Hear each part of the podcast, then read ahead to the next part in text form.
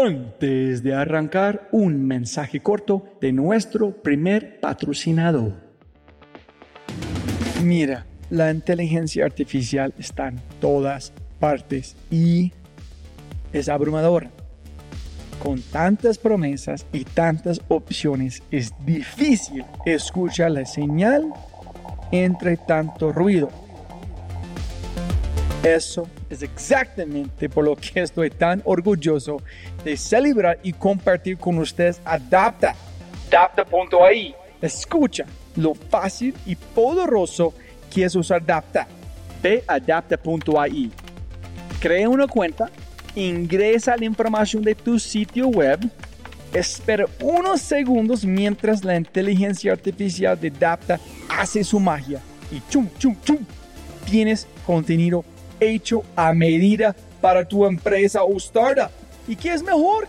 La inteligencia artificial de Adapta sigue produciendo contenido más inteligente mientras más lo usas. Y mejor que eso, esto es solo la punta de un enorme iceberg de lo que Adapta puede hacer. Adapta es fácilmente una de mis herramientas favoritas. Es alucinante.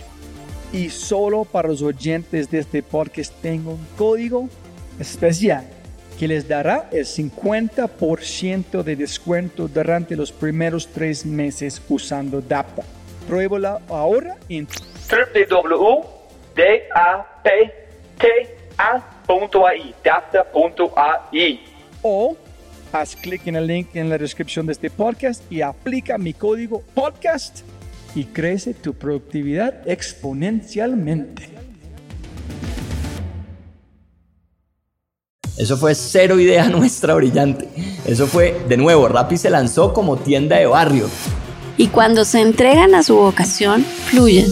Et ne se comparant avec personne, on devient irréprochable. Y más recientemente una transformación cognitiva. brutalmente informado de lo que te apasiona. Es una actitud frente a la vida. Yo soy lo que yo creo que tú piensas que yo soy.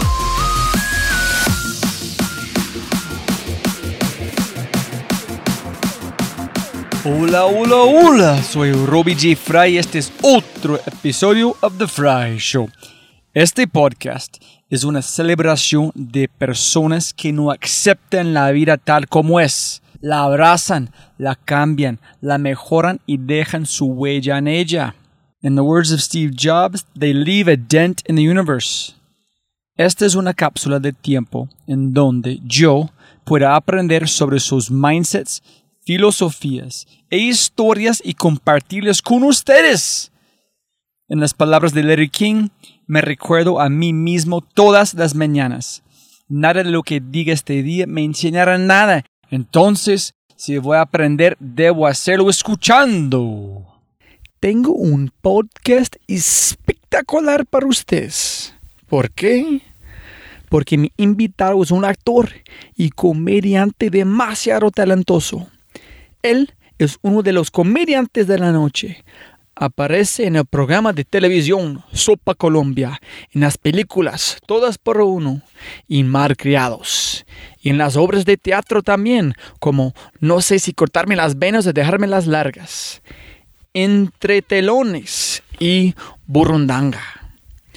Pero, como en todos los podcasts, yo entro con una idea y me voy con una nueva definición de todo.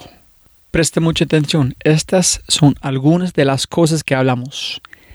Ir a la casa llorando, curando el cáncer con la risa, los fanáticos que odian y los aficionados que aman. Trabajando ocho horas diarias durante tres meses para ganar poca plata, pero llenarse de satisfacción. La verdadera Colombia y ser el mejor marihuanero que se puede ser. Sí, la verdad. Esta conversación explora el lado carnoso del proceso creativo y lo que significa arriesgar todo por su pasión. Si usted se está preguntando lo que se necesita para ser un emprendedor o un creativo, este es el podcast para usted. El primer podcast que grabé, el primer podcast que grabé fue La navaja suiza de creatividad con el gran Diego Parra, donde fuimos por el lado teórico de la creatividad. Pero en este podcast es una conversación con otro comediante, pero esta vez discutiremos qué tiene que hacer y cómo pensar para ser creativo. En las palabras de mi gran invitado, no hay nada más serio que el humor. Por lo tanto, si usted está esperando chistes y risas, usted ha venido al podcast equivocado, porque este podcast es mucho más que eso. Si desea hacer un cambio en su vida, si está descontento con lo que está haciendo y si usted está cansado de ir a la cama sin una sonrisa en una cara, entonces este es su podcast. Si es la primera vez que escuchas el podcast, bienvenido y muchas gracias. Espero que aproveches esta oportunidad de inscribirte al podcast en Spotify, Apple, Amazon, Google o tu player favorito. No olvides, si este podcast te parece espectacular, hay otras cosas espectaculares que puedes encontrar en thefryshow.com. The newsletter, convertirse en un miembro de The y obviamente si quieres acceder a los libros, podcasts, personas y lo demás que mencionamos en cada episodio, puedes encontrar todo en thefryshow.com. Más importante, si disfrutas este tipo de contenido, si escuchas con frecuencia y eres parte de una empresa, universidad o comunidad, ¿por qué no pruebas Quinto? Cambiamos mindsets de tu talento con microaudios a través de WhatsApp. Quinto es fusión nuclear para el cerebro. Quinto lidera la lucha por la abundancia mental, un mindset a la vez. Quinto.ai, K-I-N-N-T-O.ai, quinto.ai. Gracias. Y como siempre, es un gran placer y un honor presentar el episodio, la guía de comedia, la creatividad y el emprendimiento, el maravilloso Alejandro Riaño. ¿Cómo estás Alejandro? ¿Bien o no? Eh, muy bien, Roby, muchas gracias. ¿Cómo está todo? Espectacular. Y siempre empiezo como este, que es, siempre se puede ganar más plata, pero no puede ganar más tiempo. Entonces, mil, mil gracias por su tiempo de hoy. no, muchas gracias. No, en serio. Más bien por, eh, pues por querer eh, hablar conmigo. Me parece muy, muy grato y muchas gracias más bien por tratar de, de buscarme. No, no, es de click. Yo no tengo ningún... eh, a veces, como he visto a Alejandro por allá, pero cuando yo vi tu energía por allá con la gente, cuando hablamos un segundo, y dije, ay no, tengo que tener una conversación con este, este man. Este man es como un grande. muchas gracias. Hay personas que están escuchando en Perú, España, otros lugares. Entonces, me imagino- a veces hay personas aquí que no, no conocen quién es Alejandro. Sí, ni Alejandro siquiera acá, Riaño. y, y me parece muy bien. Yo creo que los que no conocen, él, los, los que no me conocen, muchas veces son los que no ven televisión, o sea que está muy bien. Yo los felicito por no tener que estar pegados a la televisión, sino que pueden estar haciendo otras cosas como leer y estar eh, pensando en sus proyectos de vida. Entonces también eh, me parece buenísimo eso, porque hay gente que dice, pero ¿quién es él? Yo no lo he visto. Y entonces la hija le dice, mamá, es Alejandro, de Comediantes de la Noche. Pues no lo vio y está muy bien. Me parece que uno eh, también debe andar con sus cosas. Uno no tiene que estar viendo todo lo que todo el mundo ve. Entonces, muy bien, me presento. Eh, soy Alejandro Riaño, comediante colombiano. pero es comediante, es actor, es thespian. Si tú puedes identificar, yo soy actor más de comediante, comediante después actor, o piensa que es 50% uno, o 40-60. Eh, es complicado. Creo que el tema, el tema de la actuación o del teatro, pues la estudié. Estudié cuatro años teatro en la Casa del Teatro Nacional de Fanny Mickey. Y es de las pocas carreras, diría yo, que, que uno no es por el simple hecho de tener un cartón. Entonces, eh, tampoco me creo actor y pienso que es una carrera que se gana con el respeto de la gente. En comedia llevo ya 15 años haciéndolo, ya he ido llenando teatros, no solo en Colombia, sino también por fuera. Eh, entonces, hoy en día sí me puedo sentir como un comediante porque es como una manera de vida y lo sé a la hora de pararme en las tablas y de ver el feedback o la respuesta de la gente. Eh, como tal actor, creo que nos falta mucho, eh, eh, me falta mucho, he estado con, con grandes actores de este país en las tablas, eh, actuando, tratando de hacer lo que ellos hacen y cuando los miro en todo su trabajo en el escenario, digo, a uno le falta mucho para lograr llegar a ese nivel y ganarse el respeto del espectador de decir, ese es un actor. Entonces creo que actor es como una palabra muy grande para uno poder decir que es actor. Eh, entiendo que yo tengo el cartón y que lo estudié.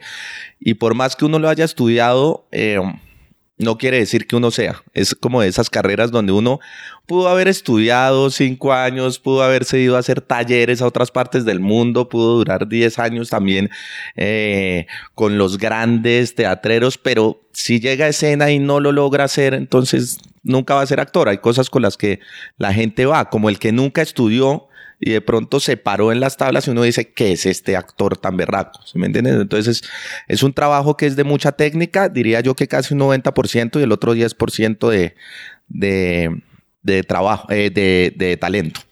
90% de técnica y el otro 90, 10% de, de talento. Y cuando estás en como en la tarima o cualquier lugar enfrente de la gente, ¿tú, eres, tú piensas que tú eres más actor en después comediante cuando estás presentando, como cuando, por ejemplo, cuando te vi allá enfrente, click, la manera que mueves, tú haces muchos, esto muy físico, usan toda la tarima para como la audiencia. Y hay unos comediantes que paran un lugar en sus palabras, en el timing, es 100% de su trabajo. Pero yo vi mucha energía en las personas que están vibrando contigo porque estás moviendo a la bici o ese tipo de cosas. Entonces, para vos es más actor en con un monologue como un comediante, combinación o es 100%?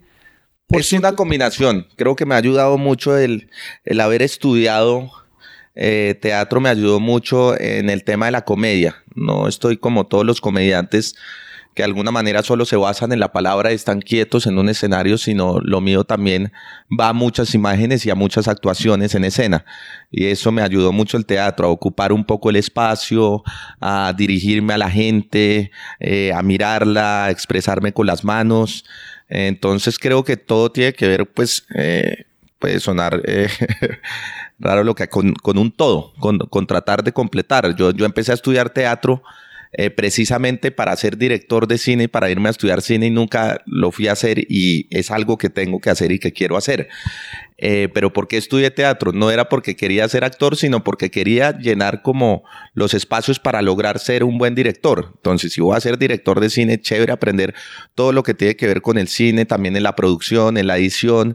Eh, um, irme también un poco al teatro, conocer al actor, poder dirigirlo, dirección de actores y resulta que me enamoré del teatro.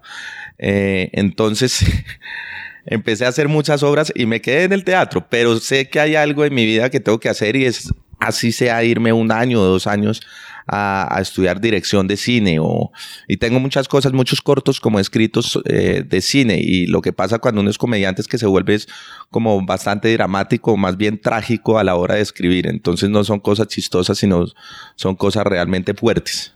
Y la razón que estoy preguntando, más o menos para aterrizarte con la manera de pensar, es he trabajado con Diego Parra, como el gran Diego Parra, mucho tiempo. En, este man fue el mejor para manejar la energía de personas. Sí. Pero nosotros tomamos una clase de clown con un, con un coach de Cirque du Soleil. Y fue dos días más duros de mi vida tratando de hacer estas cosas, como salir de mi mente. Y fue duro para Diego. Diego no fue espectacular haciendo un actor en ese sentido. Fue muy bueno contar historias, guitarra con las personas. Entonces, en este momento yo aprendí que es una cosa es en frente de públicos, otra es en frente de una cámara, diciendo palabras, tratando como llegar a un momento específico como este. Total, creo que todo tiene un cómo. Y, y, por más de que esté inventado, el hecho que esté inventado no quiere decir que yo lo voy a lograr. Mucha gente que no logra muchas cosas y dice, ah, yo ya me paro en un escenario, pues yo puedo ser buen actor. Y resulta que son dos cosas completamente diferentes.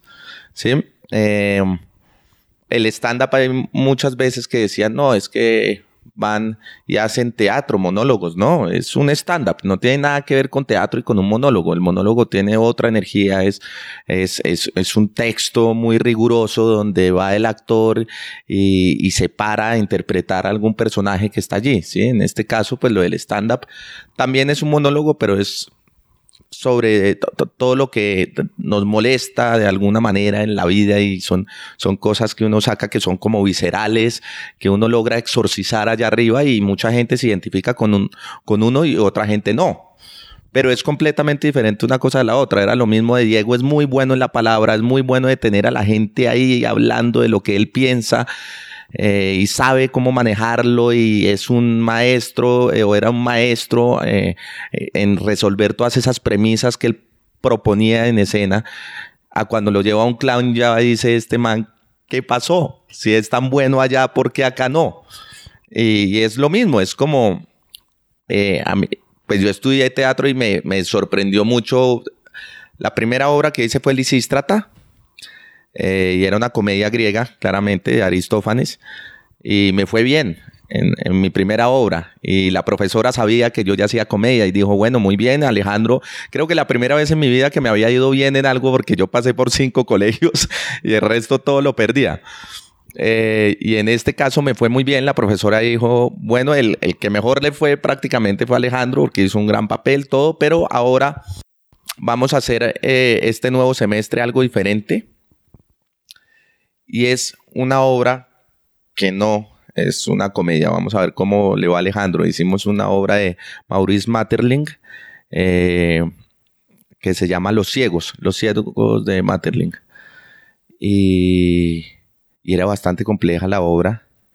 Era quedarse quieto en escena, ya era todo un drama lo que estaba pasando allí, en, pues, en la historia. Y bueno, me sorprendí un poco porque sí pues me alcanzó a ir bien y fue todo un proceso. Pero me sentía muy cómodo en la comedia. Entonces, ¿qué es lo que hay que buscar? Hay que salirse de alguna forma de la zona de confort de cada uno y, experimentar otras, otras formas de hacer en lo que uno está, digamos, eh, haciendo día a día, que tiene que ver mucho con los teatros, con la comedia eh, y con el arte ya a la hora de interpretar algún personaje en el tema eh, teatral. Y de ahí en adelante se volvieron dramas, tragedias. Eh, también hice, bueno, también claramente estuve haciendo teatro del absurdo con Beckett eh, y Onesco, que fue el rinoceronte, que también la hice para entrar a la escuela, que hice unos papeles ahí. Es fantástico y me encanta mucho ese tipo de teatro. Y después Strindberg, eh, teatro de cámara alemán, bien complejo. Entonces, bueno, fue todo un proceso que ahora me cuesta mucho que la gente me crea. Entonces es un trabajo mucho más fuerte si yo llego a hacer teatro. Hoy en día, cuando la gente me ha visto de comediante a verme en un papel serio, la gente dice no le creo. Entonces se me vuelve un trabajo mucho más fuerte. No lo he hecho, lo quiero hacer. Es muy chistoso porque ya he hecho, eh, ahorita terminé Burundanga, que es una obra de teatro eh, de un español. Y la gente con solo entrar a teatro dice, pero ¿qué hace este man ahí si no es actor? Resulta que muchos no saben pues que por lo menos sí me he preparado y no como otros en televisión que nunca se han preparado y dicen ser actores. Sí, es muy duro. este pasa con muchos de los comediantes en los Estados Unidos, ¿no? Pero pienso que es más fácil para ellos, menos de acá. Por acá las personas les gusta pegar un, una persona con una cosa y si tratas de salir de allá, están como, las personas no quieren creerlo, como si es como la orquesta 33, las personas están bravos que dicen, ¿cómo es un rolo haciendo como Sasa? Porque ellos no ponerse Sasa. exacto. ¿Quién dijo no? Bueno, pasa mucho en este país, creo, no, no solo en este país, creo que en el mundo. No, sí en este país, porque hay, hay muchas partes del mundo donde usted ve que la gente está en lo suyo ya y no le preocupa eh, eh, el resto. Y si pasa algo muy fuerte, la gente sí se preocupa y, se muestra y, va y hace las ayudas, pero acá la gente va, le puede hacer en porcentajes, un 80% está criticando, eh, el otro 10% está chismoseando, ¿sí? Y el otro 10, por decir, si era 10, 10, está haciendo sus cosas, pero es muy chiquito ese porcentaje de la gente que realmente está haciendo sus cosas sin importar el resto. Y creo que eso es un poco lo que le falta a, este país, más que todo, y es, y es tener una verdadera unión. Acá critican si, si, si yo, un ejemplo, salgo en un carro y me estrellé con tragos y eso se vuelve súper viral. ¿sí? Empieza todo el mundo, este man, ta, ta, ta, ta. Pero si matan a un niño, eh, si hay guerrillas, si nos roban todos los días los políticos, la gente se queda callada como con un miedo, todo el mundo lo habla, lo critica, pero nadie hace nada. Eh, usted ve en Argentina y a punta de cacerolazos han bajado casi que a 25, eh, a 25 presidentes de la Casa Rosada eh, exigiendo sus derechos y que respondan y esta gente ni siquiera salía por la puerta sino helicóptero y chao y no volvía. ¿Mm? Y creo que acá nos falta mucho eso, lograr de verdad salir y decir, respóndanos. O sea, tenemos la, gas- la gasolina más cara del mundo, eh, tenemos eh, los impuestos más caros, eh, tenemos cuatro por mil, que eso no hay en ninguna parte del mundo. O sea, tenemos unas cosas, nos viven robando, tenemos unas carreteras. por ejemplo, acá esa autopista que dice ser autopista y no es autopista. ¿En qué parte del mundo una autopista es como la que tenemos acá? ¿sí? No parece una por avenida allá, los huecos enormes, la piscina. los huecos, la piscina, toca uno cambiar llantas, o no, no, hay un buen sistema de transporte público que sea decente, donde la gente se sienta eh, que la están tratando bien y no decimos nada, nos quedamos callados. Y cuando está por fin, por primera vez, se está creando como una paz, la gente ahí sí sale a criticar el tipo de paz. Est- Estoy de acuerdo con que hay muchas cosas que no están bien hechas en el proceso, muchísimas pero yo creo que sí es un avance enorme el que se desarme un grupo como las FARC, ¿sí? que es el grupo insurgente más grande en Colombia, la guerrilla más poderosa de Colombia y creo que la tercera en el mundo. Entonces, pues sí es muy importante lo que está pasando, no estoy de acuerdo con todo lo que hay ahí, pero es mejor una paz mal hecha a una guerra sin fin. ¿Sí, me entiende? Y también yo, ¿cómo explico? Es para mí es, hijo de madre, es- ¿quién han hecho este proceso de paz? Nadie. Entonces van a fracasar. Es imposible tener perfecto primera vez. Es como cualquier emprendimiento. ¿Quién ha lanzado un emprendimiento que es un éxito de primera vez? Nadie. En las personas siempre quieren apoyar, listo. Mo- mejor dicho, las personas les gustan celebrar cuando es un éxito. Durante el tiempo las personas no, no se van a fracasar porque ha sido este. Pero no hay nadie en el mundo que es perfecto a primera vez. No, y nunca. Realmente. Pero sí, nunca va a ser perfecto y siempre va a haber, puede que se acabe la guerrilla, pero pues va a haber mucha gente por ahí delinquiendo, claramente, y no se va a acabar y va a existir siendo, eh, va a existir eh, la, la violencia todo el tiempo, porque existe esa gente, lastimosamente. Y, y también es que el colombiano pues viene como, como de ese, cuando vinieron los españoles a, a saquearnos y a quitar todo y, y- y ellos empezaron a dar cuenta cómo era prácticamente como el camino fácil de las cosas donde, ah, yo obtengo esto, entonces yo puedo ir a entregarlo allá y me salto unos pasos y no trabajo por ganar mis cosas. Entonces el colombiano de alguna manera es muy facilista, no le gusta hacer todo el trabajo, ¿sí?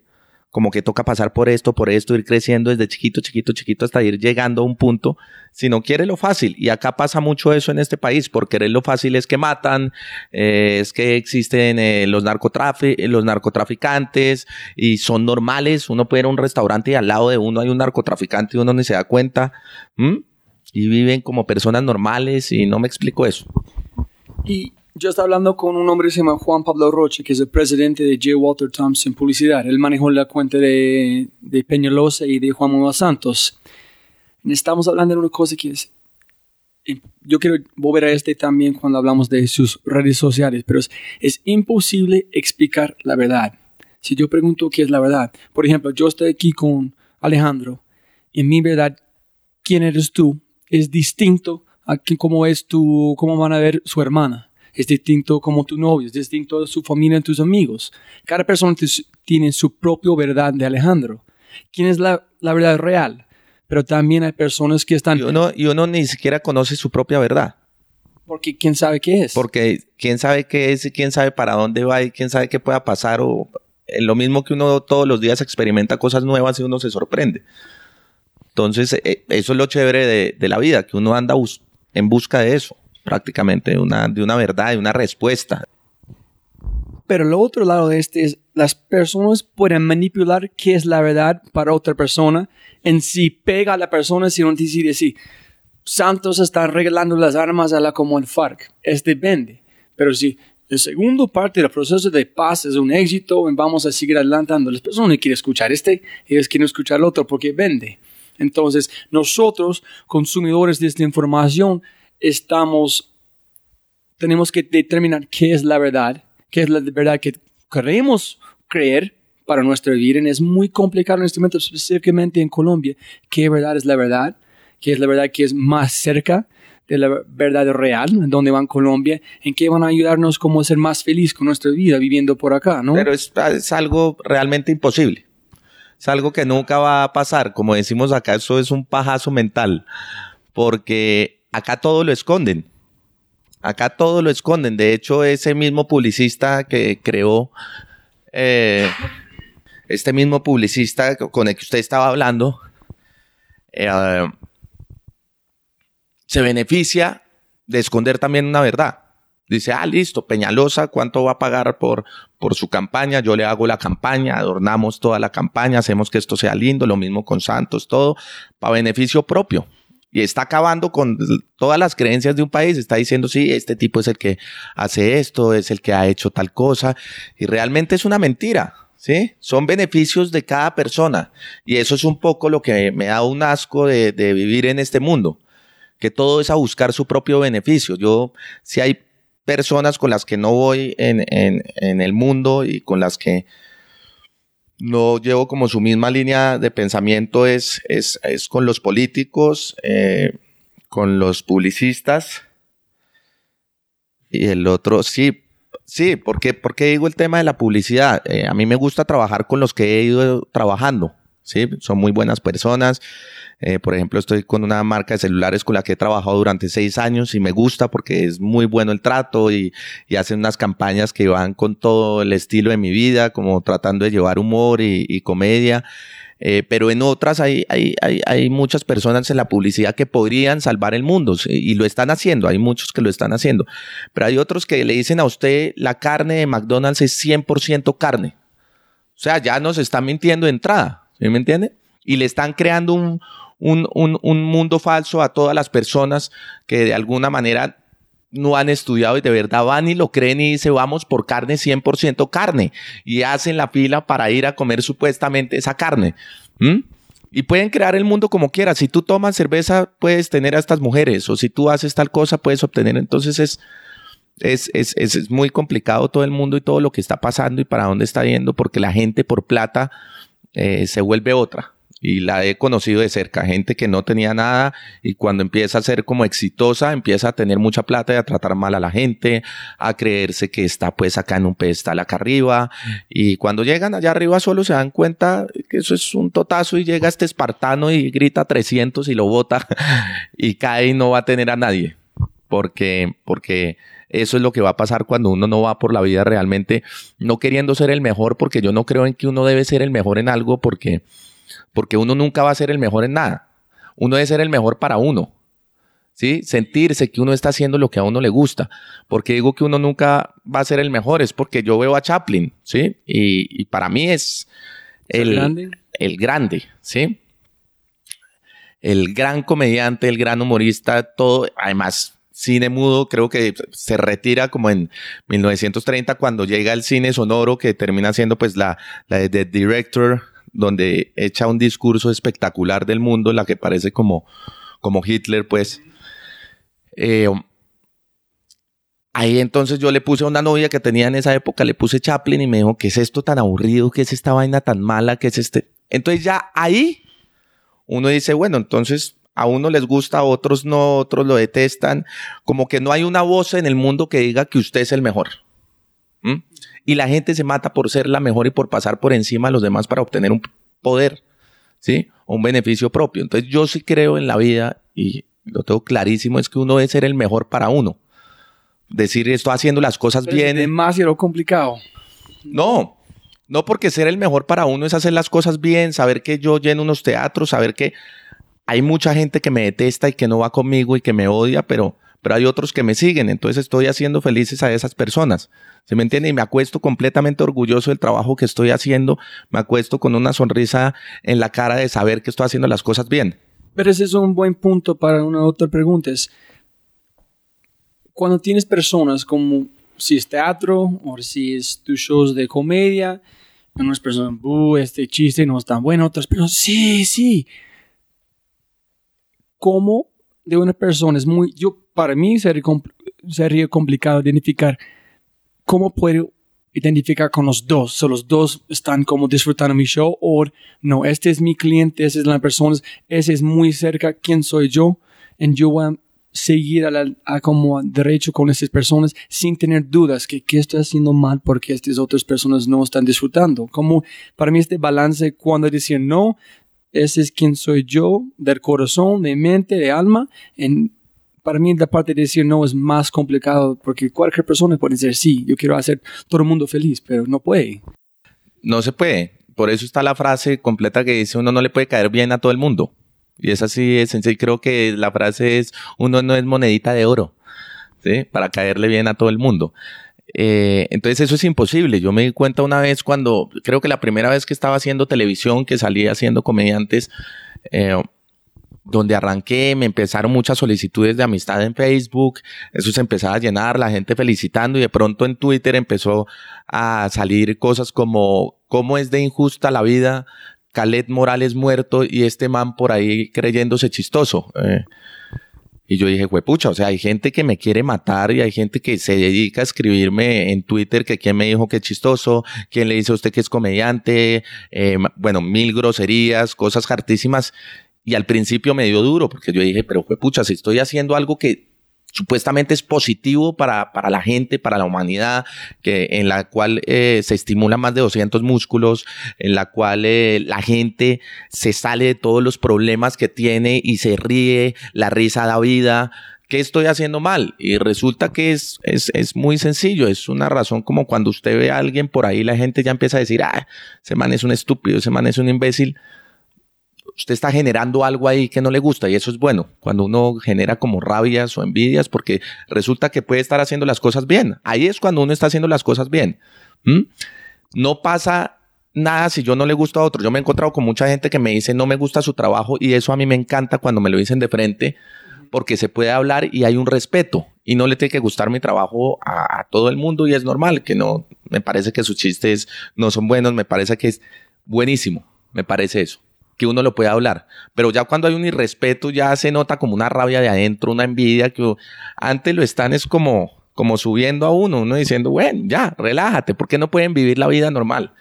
Y era lo que yo decía, se preocupan por irse hasta el computador a escribir, buscar la dirección de uno a escribirle eso en vez de preocuparse por qué están haciendo ellos en la vida y qué están haciendo bueno y empezar a hacer sus proyectos de vida ya y no preocuparse por lo demás que era un poco a lo que íbamos de, de la gente que no me veía en televisión al principio, que yo, qué bueno que no me haya visto, porque resulta que no tiene que estar pendiente de esas bobadas, sino que vaya por su vida haciendo sus cosas y haciendo sus proyectos de vida, porque nadie tiene que ver a nadie.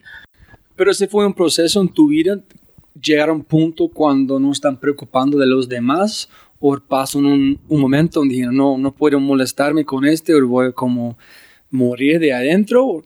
¿Cómo fue el proceso de entender que no, yo soy Alejandro Reaño, ese que hago, y no me importa por esas personas porque yo entiendo que estoy haciendo es, es de mi corazón? ¿Fue un proceso o de un punto? Fue un proceso un, un, un poco largo porque fue una época en la que no estaba muy bien sentimentalmente y todo y estaban pasando también muchas cosas, estaban llegando también muchas cosas, como que no asimilaba muy bien todo lo que pasaba, pero también venían estas otras personas a, darle a uno y a dañarlo y a tratar de bajarlo. Entonces, sí fue un proceso de decir, mierda, llevo 15 años en esto, por fin me empieza a conocer la gente gracias a la televisión, digámoslo así. 15 años. 15 años, yo arranqué desde que tengo 15 años desde que tenía 15 años. Chiquitico me presentaba en, las salas, en las fiestas, me pagaban 50 mil pesos por ir a presentarme a tal lado, iba y lo hacía. Entonces llevo mucho tiempo haciéndolo. Eh, en televisión, pues hace hasta ahora seis años que me conocen, desde que salió el programa. Pero si no era por eso, pues fue pucha. tocaba remar y remar y gracias a Dios se dio.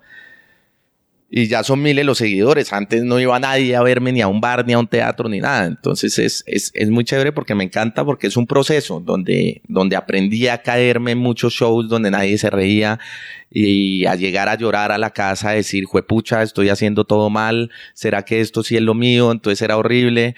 Eh, al otro día de pronto había mil personas y hacía reír a las mil y decía, juepucha, pero ayer no, no hice reír a nadie y hoy se están riendo mil, entonces sí es lo mío.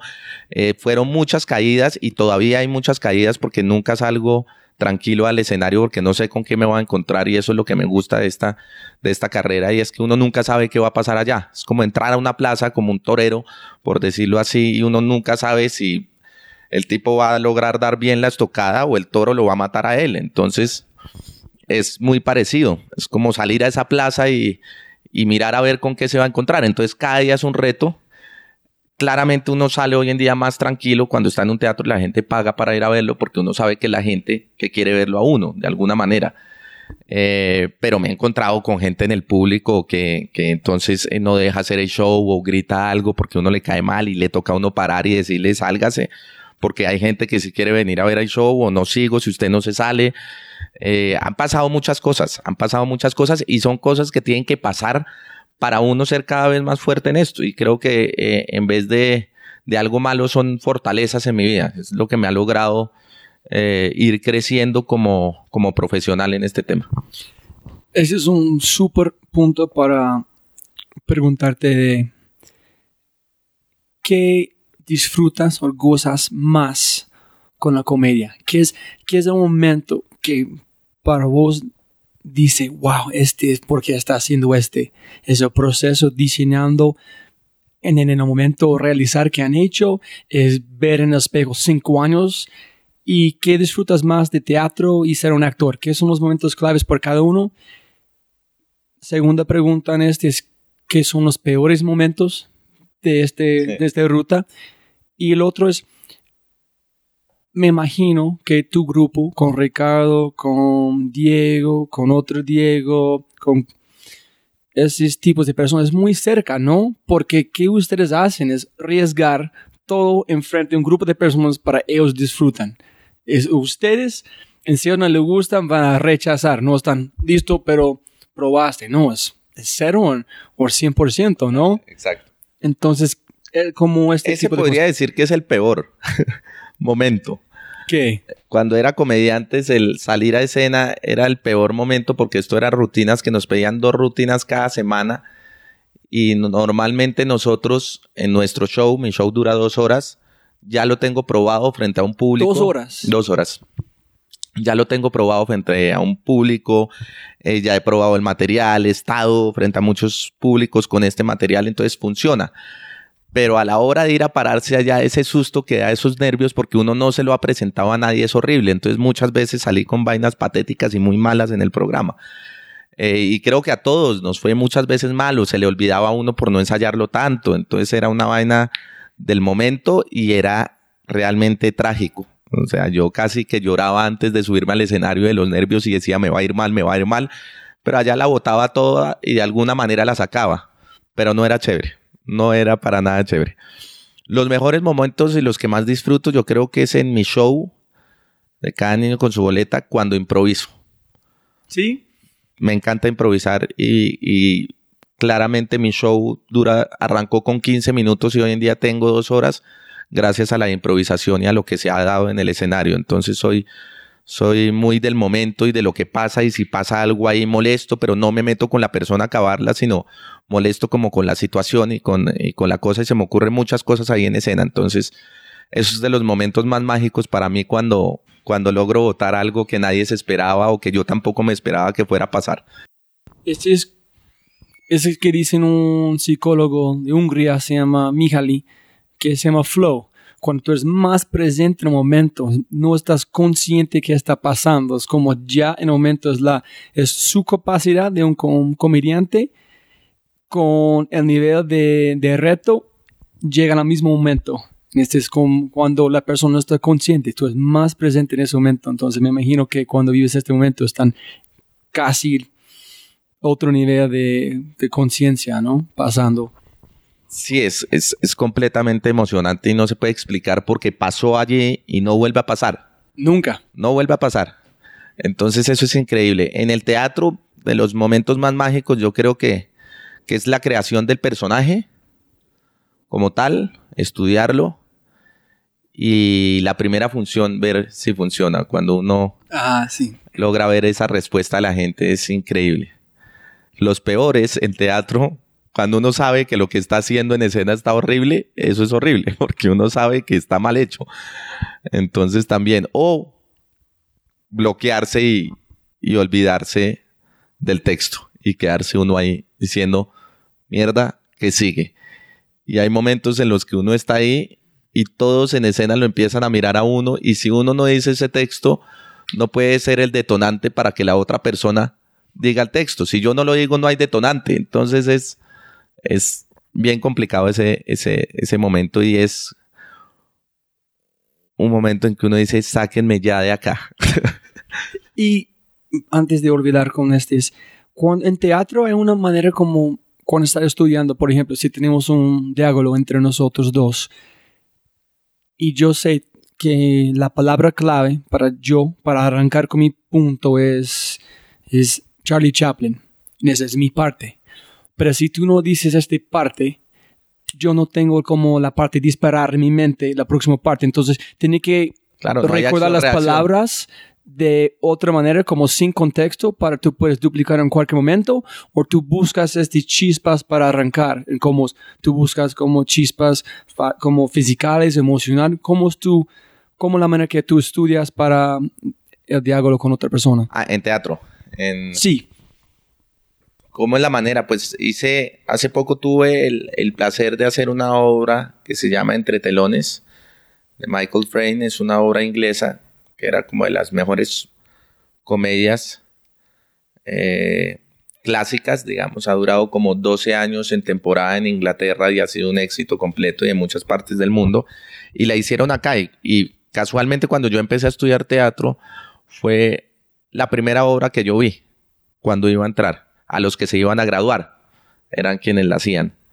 Y me llamaron ya a nivel profesional para hacerla en el Teatro La Castellana, que es como el teatro más importante en Colombia, el de Fanny, y con un elenco increíble. Y, y hacer esta obra era realmente un reto, porque es que era una obra muy física, realmente física, y era un relojito.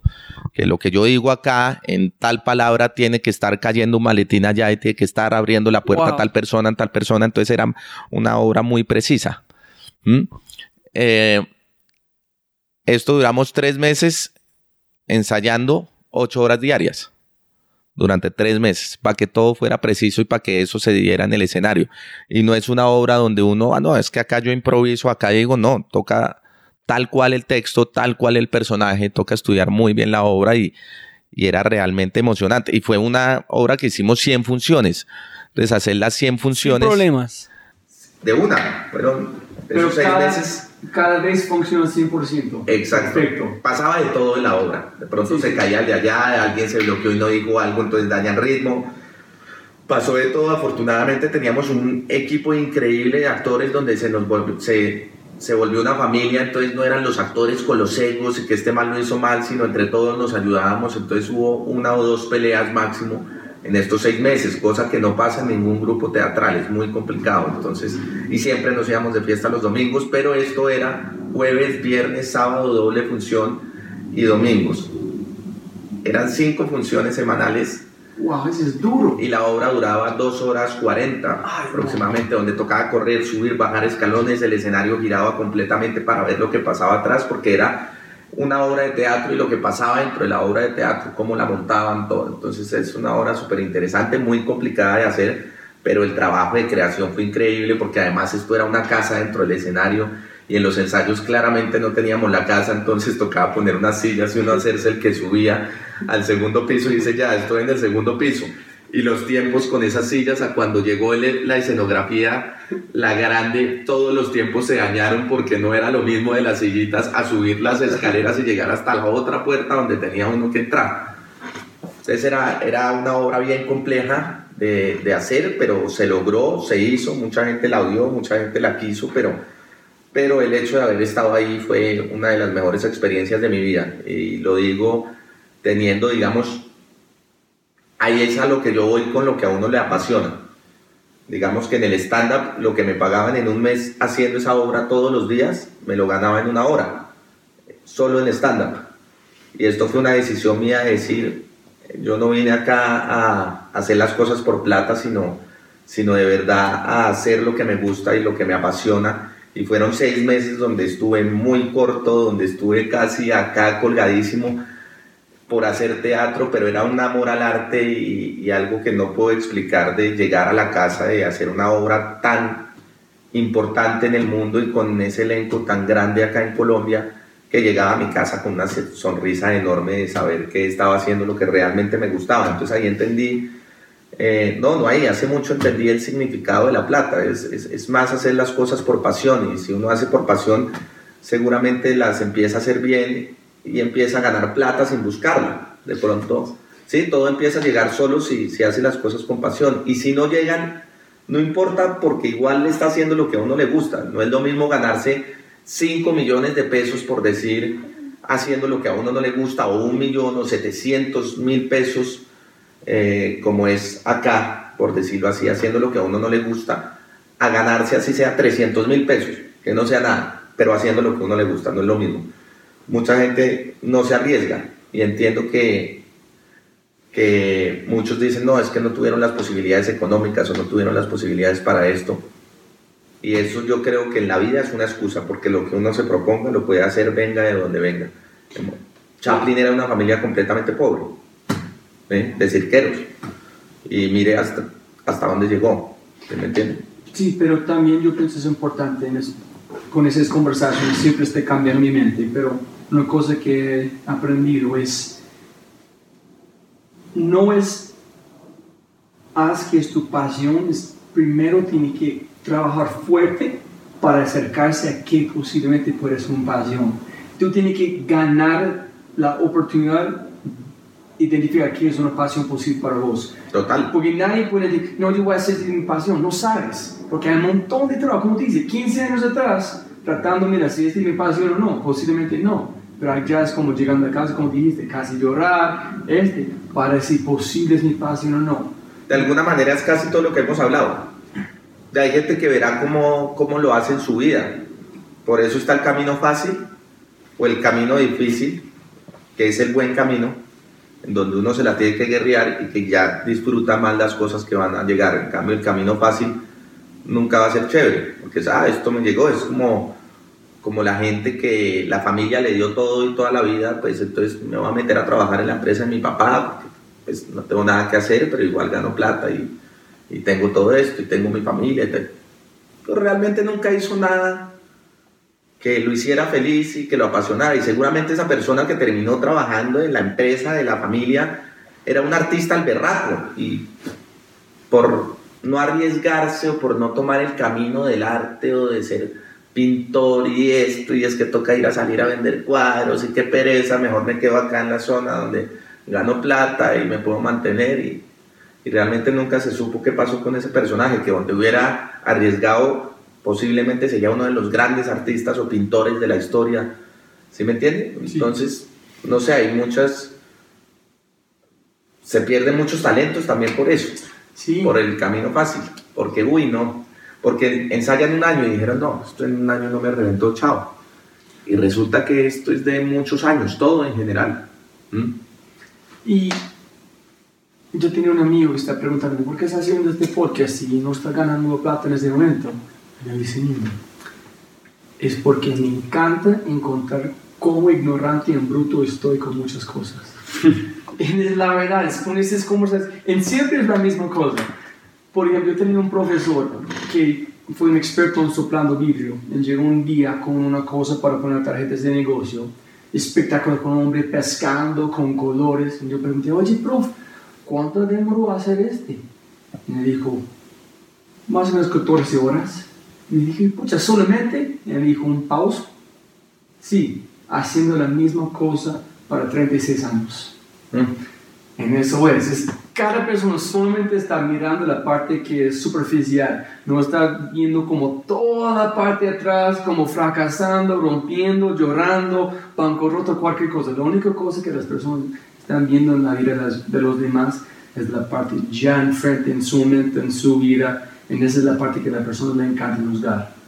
En, en, una frase escuché, escuché hoy es, cada persona en el mundo es peleando una batalla que es invisible, que tú no sabes. Y si tú puedes tomar un segundo para entender este, wow, puedes apreciar como las otras personas mucho más, ¿no? Totalmente. Y, y, y, en eso se resume mucho, por eso me pareció interesante la gente cuando usted me presentó de muchos no saben quién soy, afortunadamente. Porque seguramente esos que no saben quién es uno realmente están enfocados en su vida haciendo sus proyectos de vida. Pero yo dije como... Entonces está bueno eso, es, ¿sí? No, eso está buenísimo, a mí me encanta porque yo decía, qué bueno que no vea televisión, o mucha basura, y que realmente si a uno le dicen, esta película es buenísima, uno va y la ve, y que haya el cine, y eso es un placer, pero hoy en día también están sacando mucha basura que, que pasa y que uno con el tiempo se va dando cuenta de, bueno, ahora yo qué voy a hacer realmente si está pasando todo esto. Pero sí, yo creo que la, la, la, frase que usted acaba de decir es, es, eso, la gente no se toma el tiempo de conocer qué es lo que está bien. Sí. Y es muy fácil juzgar. Oh, sí. Yo nunca voy a un show de un comediante a ir a juzgar, sino de verdad yo voy al show a reírme. Y si usted ve a otros comediantes, o al, puedo decir al 90% de los actores que van a teatro a ver una obra, van con el ojo crítico a ver qué se encuentran a criticar sin saber que esa gente de allá estuvo tres meses durante ocho horas ensayando la misma escena para, llevar, para lograr llevarle entretenimiento al espectador que está allá. ¿En serio ellos van a juzgar como nosotros como personas? Casi todos se sientan a decir, no sé, no me gustó, y no están allá. Y si hubieran estado en esa obra, en ese escenario, defienden esa obra hasta la muerte. Pero es muy fácil hacerse el otro lado de decir, no sé, me parece que el trabajo es, es, es, como en todo, es como en las películas, que hay películas que a uno no le gusta, pero uno se debería tomar el trabajo de decir, miremos a ver qué pasó con esta película. Si hay muchas cosas basura, claramente. Sí. Millones, toneladas, y, y, y yo he hecho mucha basura también en muchas cosas, en muchas rutinas que han sido una basura. Y, y toca hacer todo eso para uno ir aprendiendo de la vida y lograr llegar a algo que uno diga, wow, que eso nunca va a pasar. ¿Por qué? Porque cuando uno está en esto, o digo los pintores o los actores, nunca van a estar completamente satisfechos con su trabajo. Y eso es lo que uno hace que todo el día esté en constante movimiento y en creación todo el tiempo. Nunca Picasso salió con una obra y dijo, esta es mi gran obra. Si hubiera hecho eso, se acababa el arte del Picasso, no había más cubismo eso, sino que él hizo esa gran obra donde todo el mundo, wow, qué obra y Picasso. No, esa no es, puede ser otra y otra y otra. Y de eso se trata la vida. Lo mismo en un personaje. Uno nunca va a decir, este fue el mejor personaje. No, siempre va a haber muchas cosas que encontrarle y, y, y eso es lo bueno del arte. Y es que tiene muchas maneras de, de manifestarse, pero nunca se agotan. ¿Mm? En tu opinión, ese es un buen punto. No me acuerdo con quién estaba hablando, pero nunca van a ser un mejor artista porque es de opinión, no va a ser mejor comediante porque es de opinión, pero para vos, ¿quién es, tiene mejor estilo o como quién le gusta ver, escuchar de comediantes? ¿Y ¿Por qué? Creo que todos, eh, puede sonar muy raro, pero, pero en general con los que he trabajado me parecen todos muy profesionales y me encanta el trabajo de cada uno. Como decía, de verdad yo sí voy a los shows de ellos a, a reírme, no a criticar como si iban otros a decir, no sé, su show no me gustó, no, yo voy como un espectador más a decir, bueno, vamos al show de este man a reírme, y me encanta eh, Ricardo Quevedo, me encanta Andrés López, me encanta Antonio Saní, me encanta Julián Arango, Diego Trujillo, Alejandra Escárate me parece increíble, mm, me encanta Freddy Beltrán, Diego Mateus, eh, Primo Rojas, es también un maestro, Gonzalo Valderrama, eh, Tato Devias, que le puedo nombrar acá todos, Luis Pereira. Uh, Pero qué parte, o sea, como cada uno tiene su estilo, su cada uno tiene su estilo súper marcado y eso es lo chévere de ir a ver la comedia y lo chévere de ir a divertirse cuando uno eh, va completamente abierto a que lo entretengan. ¿Mm? Y, y si veo uno que me encanta, Jerry Seinfeld, diga, digamos a nivel mundial, me encanta Seinfeld. El estilo de él como comediante. Eh, eh, Mencía. Pero bueno, Woody Allen cuando hacía stand-up era increíble. Oh, También sí. hacía stand-up. Wow, demasiado pilo, ¿no? Jim Carrey, a otros no le encanta, a mí me encantaba. eh. Bueno, eh, ¿Y cuánto de qué pena? Luis C.K., dime. No, qué pena como interrumpir antes de... No. ¿Cuánto demoraste para llegar a su estilo? Porque tuviste que mimicar a otras personas antes de identificar qué es su propio estilo. ¿En cuándo fue el momento para vos cuando llegaste? O como llegó, dije, dijo, ah, finalmente he hecho. Pues creo que había algo que me criticaban todos los comediantes y me decían, usted siempre se bota al piso. y sí, es algo que hago mucho, pero, pero lo... Sí, me tiro al piso, pero tiene, tiene un porqué. Y, y, y, el, y el teatro me ayudó a, a, eso, ¿no? A, bueno, sí, sé botarme al piso, sé hacer una buena caída, ¿por qué no hacerla? Si estoy en una película de guerra y la estoy como como actuando y haciendo toda la escena, pues qué chévere, ta, ta, ta, ta, y botarme al piso y todo. Los otros no lo conciben en su vida. Dicen, yo que me voy a botar al piso, pues yo sí lo hago. Entonces, de alguna manera, ese es, ese es mi estilo, que sí me, me rompo los cojones para hacer la escena como es, ¿sí? para actuarla. Eh, entonces hago el caminado, o hago esto, entonces como hablan, eh, me volteo, voy de un lado, voy al otro, entonces la bici. la bicicleta, entonces hago la bicicleta cuando me caigo, ¿sí? Muy bien, esto está buenísimo. ¿Qué es tu proceso para su material de, de comedia? ¿En qué es tu proceso antes de subir a tarima en un- una obra de teatro? ¿Cuál es mi proceso? Si quieres su proceso, cómo están diseñando su material, qué como las chistes, las acciones, los movimientos, qué es tu proceso como creativo para construir este, este, en cómo es tu proceso mental antes de subir para un show de comedia a un show de, de teatro. Son procesos muy distintos, digamos que me he ido relajando un poco en antes de subir al escenario. En teatro sí, siempre cuando uno está con un grupo calienta eh, con el grupo y hace una serie de calentamientos muy teatrales, eh, donde tiene que ver mucho con la energía, también con el calentamiento de la voz, con el cuerpo. Eh, y en comedia está uno ahí solo, entonces uno casi que calienta voz y sale a escena y ya, y se pega un par de salticos y listo, o sea, no tiene, no tiene mucho ahí. Eh, pero el proceso de creación es, es, es bien rico porque pues normalmente me siento a, a botar ideas con mi productor técnico, estamos acá como escribiendo a ver qué chistoso, qué no. Sí. Nos ¿Quiénes son sentamos. una persona con quien trabajas con este? Sí, es el que me ayuda con todas las luces, el que va a todas mis funciones y, y Ah. me arregla el micrófono y también tiene muy buen sentido del humor y simplemente nos sentamos y yo le digo, tengo estos temas y él me dice de pronto por este lado, eh, entonces yo lo actúo acá o vamos al restaurante de mi familia que hay como un teatro, entonces también eh, lo actúo allí, entonces es, es, es un proceso rico, difícil, da mucho miedo soltar lo nuevo, entonces eh, da pánico realmente, pero pues es parte de esto, ahorita que, que tengo que entrar en ese proceso de terminar el nuevo show, pues entonces eh, estoy un poco asustado, pero, pero es muy rico el proceso es un de show creación. nuevo que viene. Sí, en octubre tiene que estar listo. El material tengo unas aproximadamente unas hmm, pucha. Podría decir en hojas, no, es que hay muchas premisas, tengo unas ciento y pico de hojas, eso Wow. sí, tengo, pero de ideas, entonces eso puede ser muchas horas de material eh, que hay ahí que no, que no me he sentado a ver porque está todo en desorden.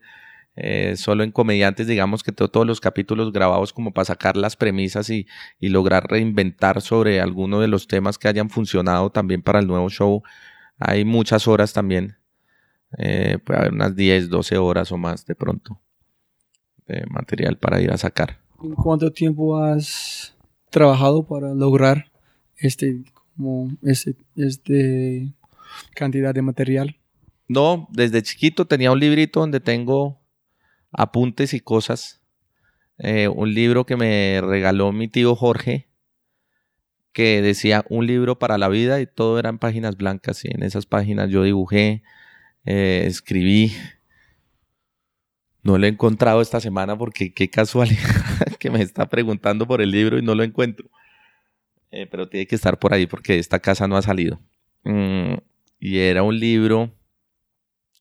De hecho, un cantante me dijo, oiga, usted escribía mucho en ese libro y, y, me acuerdo que una vez hace muchos años se lo mostré, hoy en día él es cantante famoso. Y me dijo, páseme esos escritos y los volvemos canciones. Entonces, pues no lo he hecho, pero pero era chévere porque muchas veces me, sentaba a escribir y a sacar ideas, no solo tenía que ver con la comedia, sino también con lo que, lo que sentía, también fue en un momento donde murió mi papá, entonces también escribía mucho y me desahogaba en ese libro, entonces hay de todo. Ya estoy despreocupado buscando dónde está el libro. Pienso que este es un super punto para llegar al momento clave que yo quiero hablar contigo de una cosa más no es que, no quiero decir que, que estamos hablando no es profundo, pero para mí es mucho más profundo. Pero primero, muchos colombianos, muchas personas en este podcast, con, eh, por ejemplo, Sergio Pavón, que es uno de los fundadores de Stereo Picnic, cuando digo sus padres, no, bueno, quiero hacer más de arquitectura, quiero hacer este. ¿Estás loco? ¿Por qué van a hacer este? Este no es, es la vida. Y otras personas también muy similar la única persona es un hombre se llama Andrés Barrientos, que es un cineasta espectacular, un artista, animador. En su padre fue a la tienda y compró todas las películas colombianas para revisar. En su madre dijo, ¿por qué está haciendo esto? Dice, porque si mi hijo va a ser cineasta, yo quiero ser el mejor cineasta de Colombia, tiene que saber que está allá. Entonces, ¿cómo fue tu proceso cuando dijiste a sus padres o definiste que no quiero tomar una carrera normal, quiero hacer este? yo digo normal a las otras personas, no para nosotros, pero... No, claro, porque realmente los que nos arriesgamos en el mundo a hacer algo fuera de lo normal eh, somos muy pocas. Y digo en el mundo. Y me incluyo en el mundo como personas que escogemos eh, irnos por un camino que no son todas. Usted ve las universidades llenas de gente que quiere ser abogados, que esos eran otro de los personajes que no comparto en la vida y que no me gustan como seres humanos, muchos, no todos que el abogado es capaz de ir a defender a un violador eh, para sacar un beneficio propio, ¿se me entiende? Entonces tampoco eh, coincido eso en mi vida. Eh, hay muchos que sí lo hacen para bien, pero, pero son muy pocos también. Y ese era, ¿no? Era político, publicista y abogado. Ahora seguimos. y dijiste a sus... Oh, listo. Por los tres que, que le encanta más de todos, ¿sí? Exacto. Pero mi proceso no, no fue muy difícil. No fue muy difícil porque realmente sí, realmente no. Afortunadamente tuve una familia que me apoyó 100% en lo que iba a escoger. Y esa era una de las frases que iba a hacer en una de las preguntas que usted me dijo, que era la de mi tío, si, si iba a ser un marihuanero, séalo, pero sea el mejor marihuanero del mundo para usted. Entonces fue una frase que me quedó y yo dije, pues sí, que después desmiento un poco lo que era, que era lo que yo voy hoy en día, de todo lo que he ido aprendiendo gracias a esa frase, que uno no debe ser el mejor para el mundo, sino debe ser y sentirse el mejor para uno y que está haciendo lo que uno le, le gusta y con una verdadera pasión. Porque lo que hemos hablado en toda la entrevista es que no le vamos a caer bien a todo el mundo. Simplemente es si yo hago lo que a mí me gusta y lo hago bien y, y creo que lo estoy haciendo bien y lo estoy haciendo con una pasión y cada vez me, me demuestro más o me sacrifico más eh, para llevarle ese entretenimiento a la gente, pues va a haber mucha gente que me va a seguir como otros que no me van a seguir igual me van a seguir odiando y no tengo que caerles bien y tampoco tengo que salir a actuar para caerle bien a nadie. ¿sí? Hay una frase que dice no sé cuál sea el camino del éxito, pero el camino del fracaso es intentar caer bien. Uno debe hacer el trabajo de uno gústele a quien le guste y la gente eh, no se arriesga por eso, por, por el que dirán, por si el de allá le va a gustar mi trabajo, no le va a gustar, entonces si a alguien no le gusta y lo rechaza, entonces eso para muchas personas es muy complicado porque dice, miércoles me rechazaron a este tipo que es el duro en tal cosa, no le gustó mi trabajo, entonces yo no soy bueno para esto y resulta que de pronto sí era muy bueno. Mira cuántos grandes genios de, de la humanidad los echaban de los colegios, no servían para nada en el curso, eh, pasaron por mil colegios, todo, y de pronto fueron unos genios. Hay, un, hay frase, un hombre está hablando de una, una cosa motivacional y, y, dijo que el lugar más rico del mundo es el cementerio, porque allá es con todas las ideas, con las personas que llevaron sus ideas con hasta están como muerte, porque nadie ha pensado que ellos pueden hacerlo, llevan adentro su cuerpo como listo para salir, pero nadie puede creer, ellos no creen como ellos mismos, y ya están allá abajo de la tierra. Hay que llevar las creencias de uno hasta la muerte y la pasión. Uno se debe morir con eso y de lograr cambiar en algo, algo, por decirlo así. ¿Sí? Eh, también hay otra frase que me dijo mi tío una vez de un show que salí que no se rieron y me fue muy mal. Y me dijo, pero no se le rió nadie, nadie. Yo no, como dos o tres personas. Y me dijo, entonces, ¿cuál es el problema? Me dijo, pues que había 100. Me dijo, no, no importa. Por lo menos logró llegarle a dos o tres personas y a esas dos o tres personas seguramente les cambió en algo ese día. Salieron más tranquilas, salieron relajadas. Hoy en día ya me he parado frente a públicos de 5 mil, 10 mil personas donde veo que todos están riendo a carcajadas, ¿sí? Como en otros donde voy no se ríen, no pasa. Entonces, me acordé de esa frase que decía, así haga reír a una sola persona, ya estoy ganando algo. Y estoy ayudando en algo a esa persona también, porque si, si uno es capaz de pagar una boleta para ir a reírse es porque realmente su vida es un estrés. Y quiere salir de todo eso para ir a reírse y relajarse. Y nosotros damos eso. Damos relajación. Entonces mucha gente dice, ay, pero es que es el famoso de la televisión, yo no le voy a pagar boleta. Bueno, pues no lo haga y no vaya.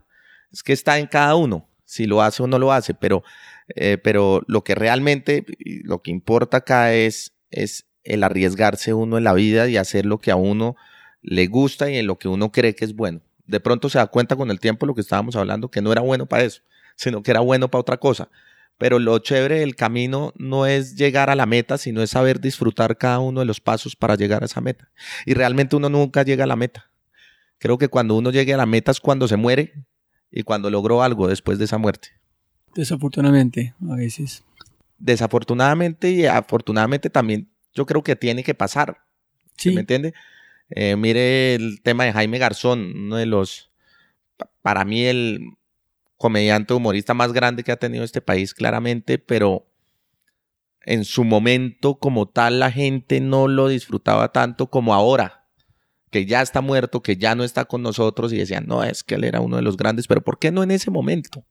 ¿Sí me entiende? Sí, claro. Ya cuando después de muerto dicen, no, es que no ha habido nadie como Jaime Garzón miércoles. Y, muchos se lo aprovecharon y son los que hoy en día lo disfrutan también y lo conocieron. Y yo voy mucho al restaurante donde él iba, que me encanta, que es el patio en, el centro, en la Macarena. Entonces es, es, muy chévere porque uno va y está lleno de frases de él y aquí se sentó Jaime Garzón y es, y es muy lindo. Y, es una persona que por medio del humor eh, logró destapar toda la política y eso es lo que hay que hacer. Hizo algo muy positivo por el país y que hoy en día se está destapando todo lo que él dijo. Está pasando. Es impresionante. Tienes, tiene que escuchar la, como estamos hablando de Sergio Pavón, porque en la parte de éxito, como exitoso, él, habla de él. Él le dijo, este man estaba con que fue importante para él, listo para arriesgar su vida de todo que él, él fue. Él tuvo la oportunidad de salir del país muchas veces, pero dijo, no, ese no soy Jaime Garzón. Yo aquí me quedo. Y arriesgó su vida y murió por ella. Y murió por sus ideales. Pero ese, es, ese es valiente de otro nivel. De otro nivel. Ese es, ese es... Y más en este país, porque pienso, yo muchas veces pensaba, yo creo que una vez hice una rutina que salí en vivo en, en, RCN y salí y dije, esta rutina que voy a hacer hoy no es chistosa, sino era una rutina dirigida a los políticos de este país, burlándome de ellos de alguna manera. Y después me bajé y dije, o sea, hice algo muy chévere acá. La idea no es que fuera chistoso y lo dije al final. Y me arriesgué. Y hay veces pienso hoy en día, ¿será que sí vale la pena arriesgarse en este país, en este país como es tan, tan corrupto, tan dañado, después de ver lo de Jaime Garzón, que no respeten eh, las formas de, de pensar de las personas, diciendo que es un país libre de pensamiento y mentiras, donde usted vaya y diga algo lo matan? Entonces eso es otro nivel, Jaime Garzón. ¿sí? Yo lo tengo como en un pedestal de uno de los grandes de este país y si lo hubieran conocido en todas partes del mundo sería del mundo.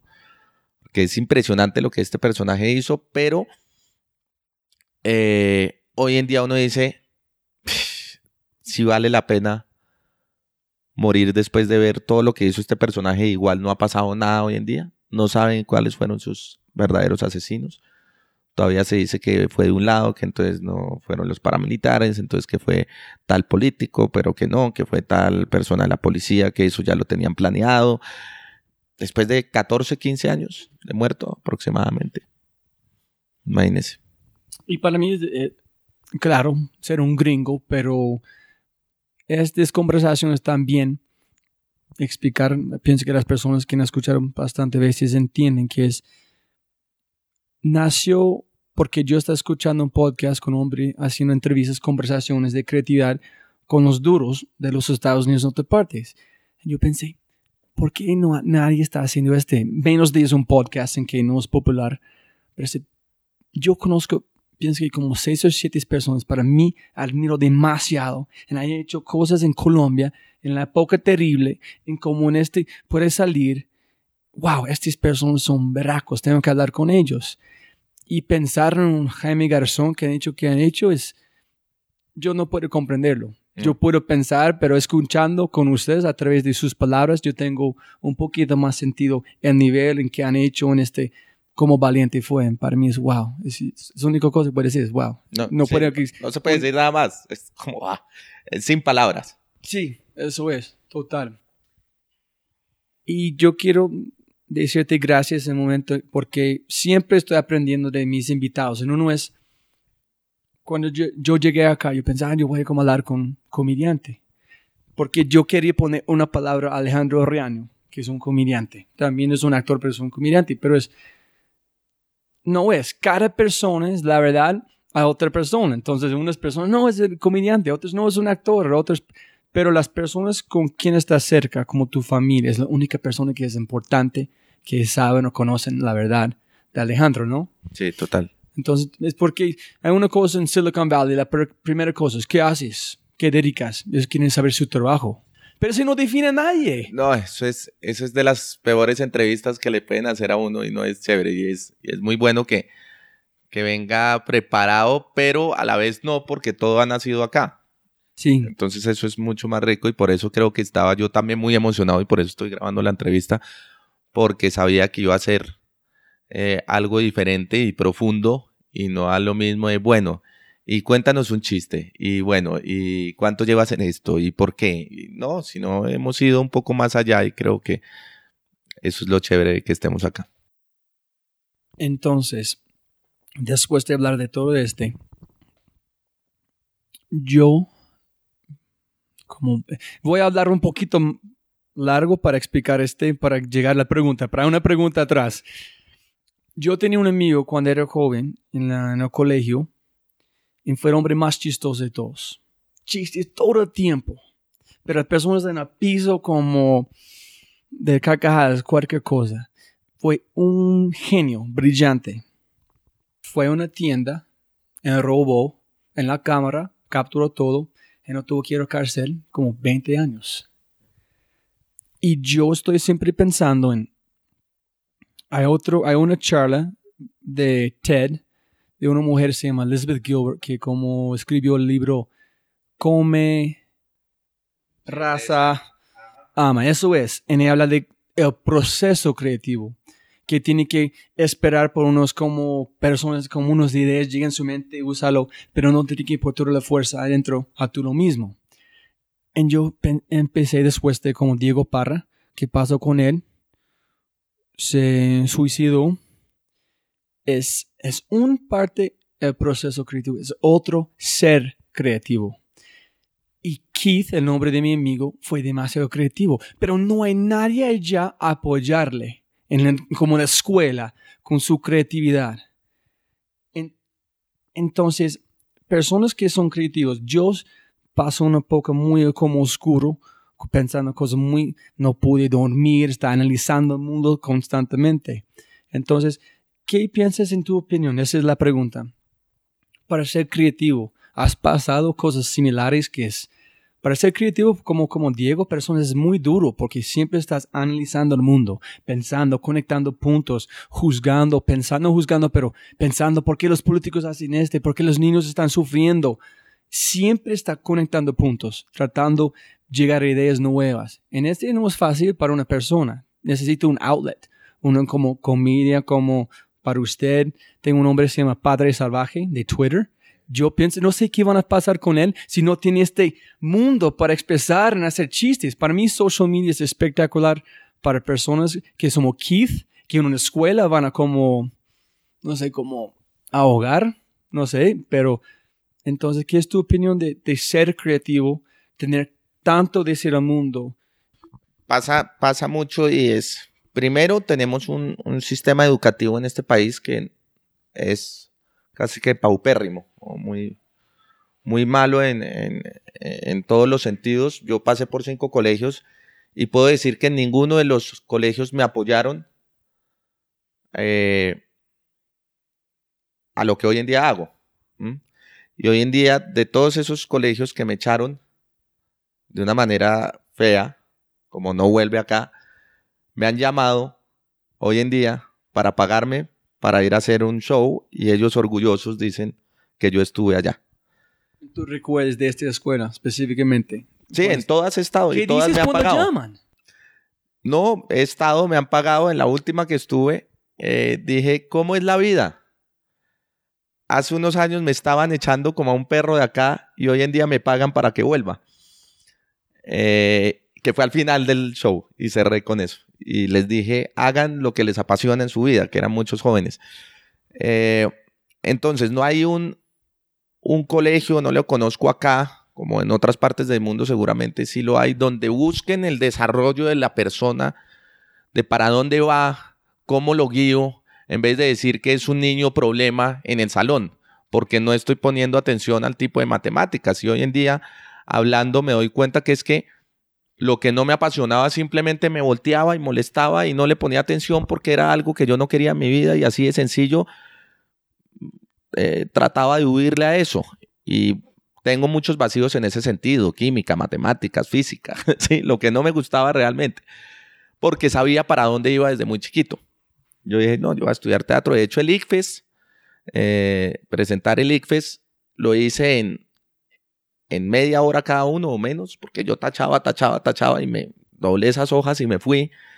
Y ese es el examen para poder ingresar a las universidades, pero yo sabía que iba a estudiar cine y teatro, entonces en cine y teatro no exigían el ICFES.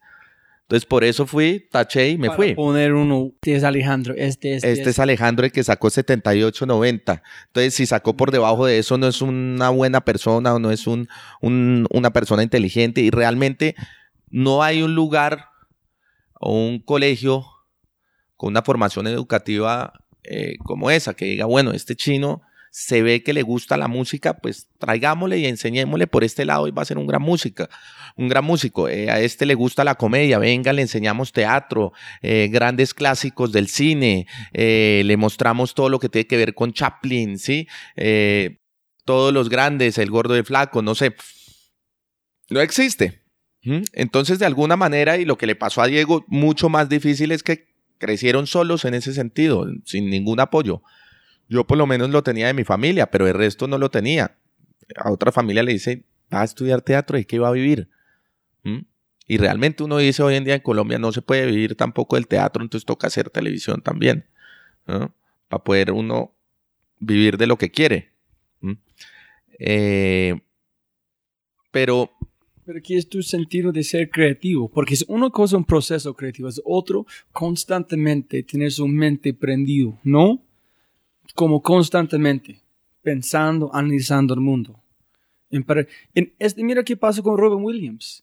Estas personas que están constantemente como este, específicamente con comedia, ellos han, hay unos estudios hablando que es porque ellos hablan de cosas oscuras, hablan de cómo el mundo como es llega a su mente, ellos empiezan a internalizar porque tienen que hacerlo, porque siempre están prendidos pensando en el público hablando de estos temas. Claro, en mi proceso siempre está buscar cómo puedo accionar la risa en, las otras personas y generar muchos sentimientos a través eh, de mis pensamientos. ¿sí? Con lo que yo diga a la gente.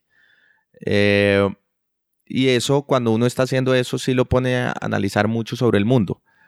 Pueden ser en cosas tan banales como las relaciones, por decir, pero resulta que las relaciones hay cosas muy complejas y uno empieza a pensar en las relaciones y empieza a sacar ciertos puntos que cuando uno los dice, los dice realmente sintiéndolos y para la otra gente es muy chistoso porque se identifican, ¿sí? Lo mismo pasa con el mundo. Si yo voy a hablar de los políticos, eh, si yo voy a hablar de los niños que mueren de hambre y voy a botar un chiste sobre eso, pero es que ese chiste va con un trasfondo para decir qué nos pasa en el mundo. ¿Sí me entiendes? Por eso sale la, la frase, no hay nada más serio que el humor. ¿Sí? Y es la única forma de llegarle a la gente. A mí me llaman de muchas empresas para dar un mensaje, porque ellos les ponen a, a un conferencista serio durante hora y media hablar de la empresa y no cogen una. Sus empleados no la cogen. ¿Y qué hacen? Lo llaman a uno, le explican todo lo que tiene esa empresa para uno salir y decirlo y que la gente se ría y a través del humor les quede y salgan y queden con esa imagen o con lo que acaban de decir. ¿Sí? Es una manera fácil de enseñar y de ver el mundo, que es por medio de la comedia. Usted por medio del humor o de la risa o del chiste puede hacer que algo muy trágico eh, genere como una explosión en la otra persona, pero al final salga diciendo, oiga, sí, lo que este tipo dijo es verdad. Está pasando esto, esto y esto y esto, pero de una manera chistosa y amable eh, en la que uno la entrega, ¿no?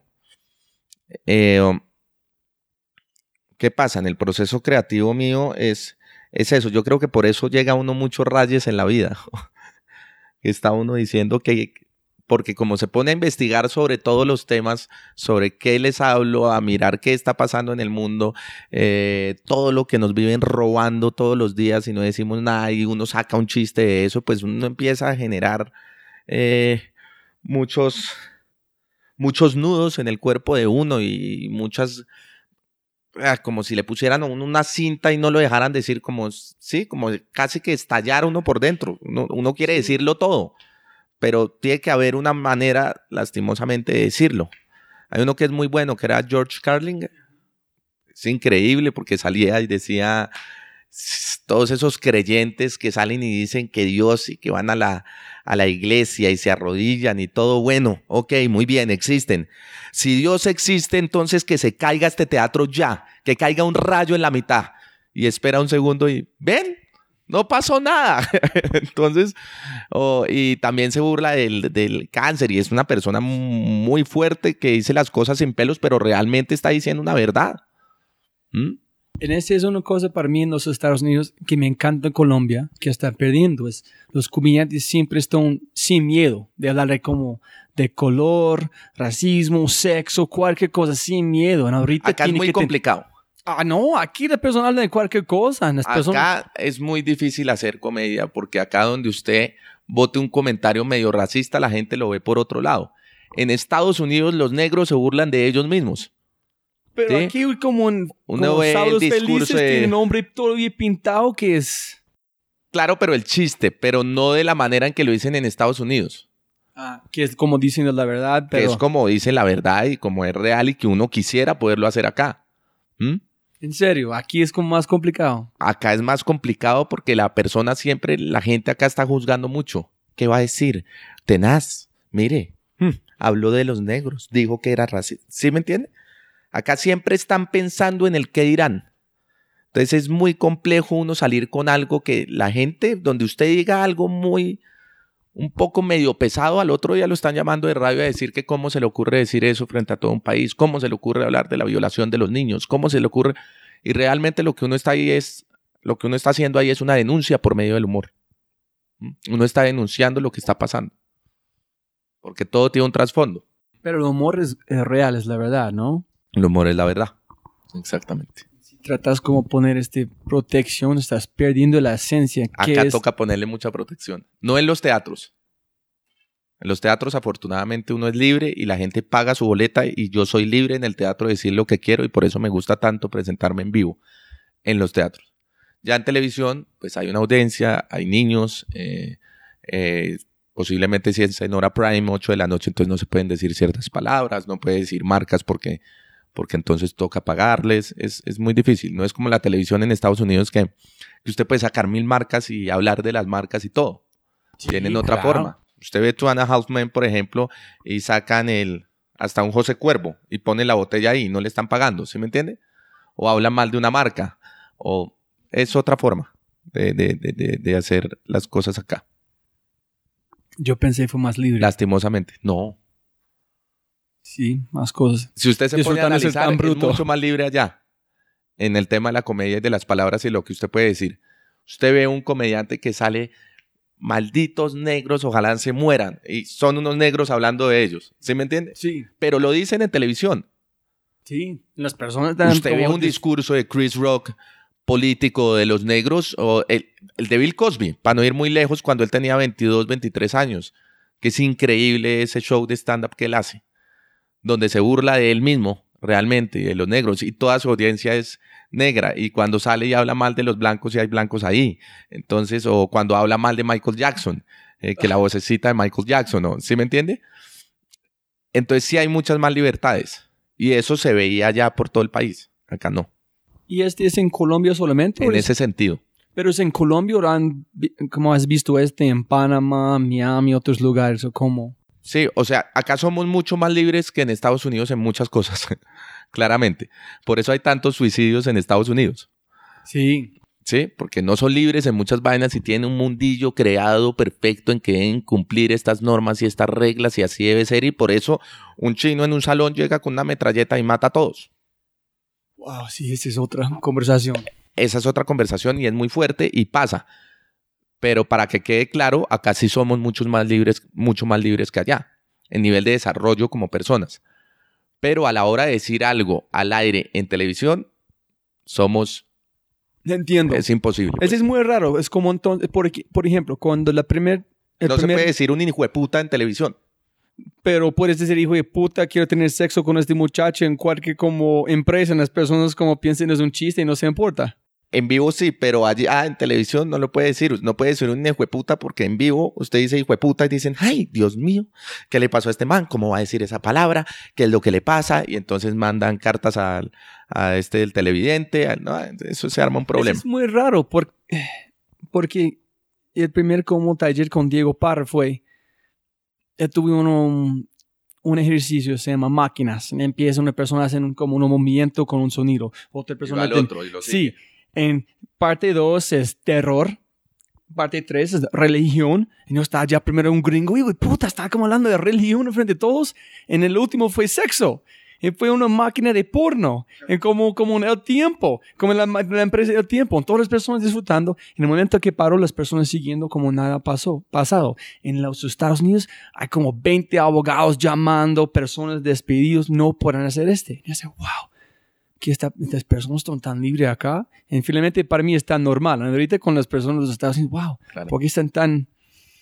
Pero, en, como tú dijiste, en televisión es una percepción de la vida que no es real. Las personas son reales en su vida, pero en el momento que es televisión, no, no, tenemos que decir, somos muy buenas, somos la mejor, el país más Exacto. feliz. Acá, acá eso es, es ese país.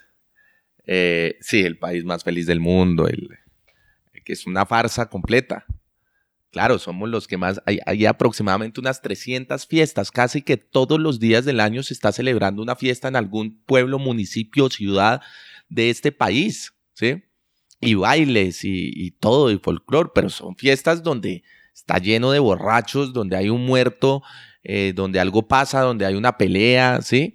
Y somos muy divertidos los colombianos y yo amo profundamente ser colombiano, pero sí somos muy falsos en el sentido de cómo un país que lleva más de 50 años en, en guerra puede ser feliz.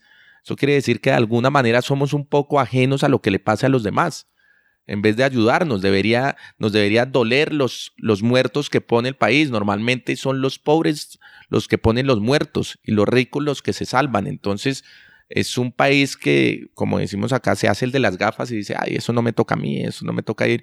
Y es muy fácil para mucha gente de, de otros estratos, me incluyo en, en ese estar hablando acá en una sala y decir, no, tenaz, hay que cambiar el país con un whisky en la mano, eh, no, vamos a hacer algo. Y es mentira, cuando hay gente que está dando la vida por uno en el monte para que uno esté tranquilo en su casa haciendo las fiestas que tanto hacemos. Yo me la gozo y disfruto de mi vida completamente y rumbeo, pero somos un país completamente falso en ese sentido. En que vemos los muertos, no pasa nada, usted prende un noticiero. Yo ya llevo dos meses sin ver el noticiero porque ya no lo quiero ver más. En que prendí ahí solo con los titulares, usted dice, mierda, ¿qué está pasando? Yo tuve que poner una regla. Y eso que los noticieros, qué pena lo interrumpo, no dicen la verdad. Ese es quiero montar. Yo dije a mi esposa. Eso es peor. Y no tengo nada contra Caracol o otro como personalmente. Pero de las noticias acá son las una de las peores cosas que he visto en mi vida. Yo es prohibido en mi casa ver las noticias. Porque cuando yo llegué acá, yo miro las noticias como, wow, esto está pasando. Pero después de cuatro años, conocer más de 40 ciudades, yo, estoy, yo tengo una conexión con la gente, con las personas que conocen. Entonces, ¿Por qué está mostrando este mierda? Este país es mucho más de este personas robando, este personas es poquito. ¿Por qué está mostrando este constantemente? Las personas viven en miedo porque la única cosa que ellos muestran en la televisión es este tipo de mierda. Y para mí, no muñecas para mis niñas, pero noticias no, porque es el momento que el otro día desperté en allá fue un hombre pegando a una muchacha. Yo, yo quería vomitar pensando, esto está pasando, una cámara y mostrando 20 veces en como caracol. Y dice, ¿por qué están haciendo este? ¿Por qué no puede empezar? ese es un caos en un país gigante. ¿Y tú quieres mostrar este? ¿No puedes mostrar una cosa más productiva para las personas de empezar su día? ¿Van a mostrar violencia? Entonces, pensando por qué las personas hacen cosas, si es la única cosa que ellos piensan que es su país. Total. Qué pena por este como... Mm, pero qué bueno que nos exorcicemos acá. Sí, es... Porque es muy feo ver eso. Y eso también es una cortina de humo a todo lo que está pasando dentro del país. ¿Mm?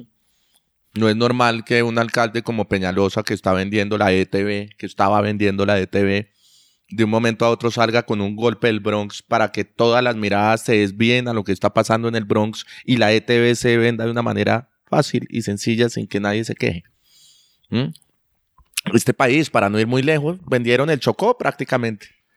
¿Cuántas hectáreas, miles de hectáreas del Chocó se, vendieron para la tala de árboles para exportar a, China? ¿Mm? y nadie dice nada estamos callados. El Amazonas se ha ido acabando, nadie dice nada, eso se está acabando por... Claro, le echa a uno el mundo la culpa a uno que es que uno se baña más de cinco minutos, entonces es culpa de uno que el mundo se esté quedando sin agua cuando es completamente mentira. Si uno se pone a investigar, uno sabe que el mundo se está acabando por, por culpa de la ganadería. Yo como carne, he ido dejando de comer carne, pero el, otro día estaba viendo un documental donde dicen más o menos para un pedazo de carne se necesitan más de 600 litros de agua. Para un pedazo de carne. En la Guajira no tiene nada. Y en la Guajira no tienen. Bueno, sí, ese es otro tema completamente fuerte que yo hice un show para la Guajira. No sé si investigaste el, del tema y. Es que no es que no tengan nada en la Guajira. Es que desviaron uno de los ríos más importantes en la Guajira para beneficio propio de de muchos de los políticos que están allá y, a estos niños, eh, a todos los que viven o a todas las comunidades eh, guayú que viven en estas rancherías, no tienen derecho sobre nada y la viven robando. ¿Mm? Yo fui allá, yo pasé por Cerrejón en una avioneta, dos minutos en 30 segundos. Mire eso, mire el Cerrejón. Toda la plata que se mueve en el Cerrejón. De que todo el carbón que sale de ahí para el mundo. Y a pocos kilómetros están niños muriéndose de hambre. ¿Cuántos van? ¿Cuatro mil, cinco mil niños aproximadamente que se han muerto? Para mí. De hambre, de sed. Cuando yo estaba allá, yo fui con la patrulla de Río Colombia para una brigada de, de, cosas de, de comida, ese tipo de cosas. Yo pensé, yo me sentí como estaba en una, una película de Stephen King. Este train lindo, limpio, moviendo 64. Carbón. En allá, como enfrente, cuatro niños sin zapatos, llevando una agüita sucio con una, con una chiva. Y yo dije, wow. Y para mí fue, fue como un golpe en la cara. Yo miro un niño, cuatro años, que fue este tamaño, como, no sé, cuatro años. No han crecido como en toda su vida porque malnutrición. Y este, y yo empecé a hablar con mis amigos cuando llegué, como colombianos. Ellos no darse cuenta tampoco ¿qué? ¿Qué está pasando allá? Mira esta foto. En la cara de como susto, sí, ese es tú como, como su backyard. Su, no le puse atención porque me dio una idea para ser increíble. Muy bien, y ya, perdón. No, no, súper, entonces. Me dijo algo increíble para hacer. Entonces, pero también cuando yo estaba allá fue, no, esa es otra historia, qué pena para las personas escuchando, pero entonces, Alejandro, estamos llegando al último punto de las, las últimas preguntas. ¿Estás listo, señor? Posiblemente es de su tío. ¿Qué estaba el mejor consejo o mensaje que has recibido en tu vida? Como hablamos antes, no tiene que ser un consejo directamente. Alejandro tiene que hacer esto, eres una idea. Cualquier mensaje que, que, tú has recibido en tu vida que todavía es como muy pegado. No, creo que era uno de los que había contado acá y que me relajó, eh, que fue el tema de haber llegado un poco, un poco triste de lo que me había pasado y que mi tío sí me agarró y me dijo, por lo menos hizo reír a una o dos personas y creo que eso ya es ganancia en su trabajo.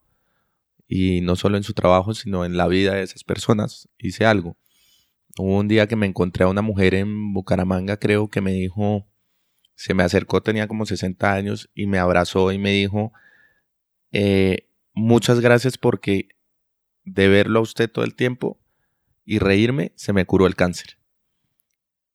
Entonces creo que, sí, creo que es una de las mejores cosas que me ha pasado porque, porque ya desde ahí yo creo que no me importa que me escriban porque creo que me pueden escribir lo que sea, pero después de haber logrado eso o que una persona se le acerque a agradecerle, ya uno dice, ya me puedo morir tranquilo porque algo hice por alguien. Entonces es, es, es muy gratificante. Creo que esa frase de mi tío era muy importante en el sentido de que logré entender que lo que estaba haciendo yo allí en el escenario era brindando un un entretenimiento eh, y estaba sacando a la gente de, todos los estados en los que puede llegar una persona como espectadora a un teatro se le pudo haber muerto algún amigo, novio, familiar, eh, lo echaron del trabajo, cualquier cosa que haya pasado en su vida y su manera de desestresarse fue ir a hacer una fila, parquear el carro, comprar una boleta, sacar de su bolsillo, sentarse en un teatro para aguantarse un show de dos horas para ir a reírse y relajarse. Entonces creo que el tema de uno poder, eh, lo que dijo mi tío, cambiarle en algo a una persona ya es una ganancia enorme. Entonces ahí entendí el sentido de uno pararse y no ir a hacer el trabajo como tal, porque yo no lo veo como un trabajo, sino yo me subo a cada escenario, en esas más de 600 funciones que he hecho con cada niño con su boleta, y me subo siempre como si fuera la primera porque me subo a disfrutarlo. No puedo decir que todas, porque ha habido shows donde yo ya con todas estas funciones que he tenido, que me contrataron y ya me pagaron y voy y miro y digo, mierda, esto va a estar horrible. Porque uno ya sabe y posiblemente no es horrible y sale bien. Que hay lugares donde uno no se puede presentar y de pronto todo salió perfecto. Pero esa es una de las de los consejos que más me ha ayudado para esto. Oh, me encanta este. Por ejemplo, con este podcast, he recibido pocos mensajes, pero los mensajes que personas enviaron fue muy chévere. Roy, mil gracias hacer esta fuerza con, para conocer a estas personas. Wow, las personas con quien está hablando son espectaculares. Y gracias como ayudarme a pensar otra vez por qué está pensando, porque no hay más personas. ¿Quién se importa? Si hay unas personas que yo estoy cambiando un poquito, o mejor dicho, las personas con quien está hablando están cambiando sus vidas. wow, eso es. Es que eso es, porque creo que lo que usted está haciendo es increíble porque era lo mismo cuando yo hacía teatro, no es por plata, sino es una pasión y que uno va conociendo a personas que hoy en día se volvieron casi mi familia, sus actores, eh, que aprendí mucho de ellos, que cada día aprendía más de estar trabajando ahí en el escenario. Y creo que todo esto es un aprendizaje. Yo creo que uno darse el gusto de conocer. eso es.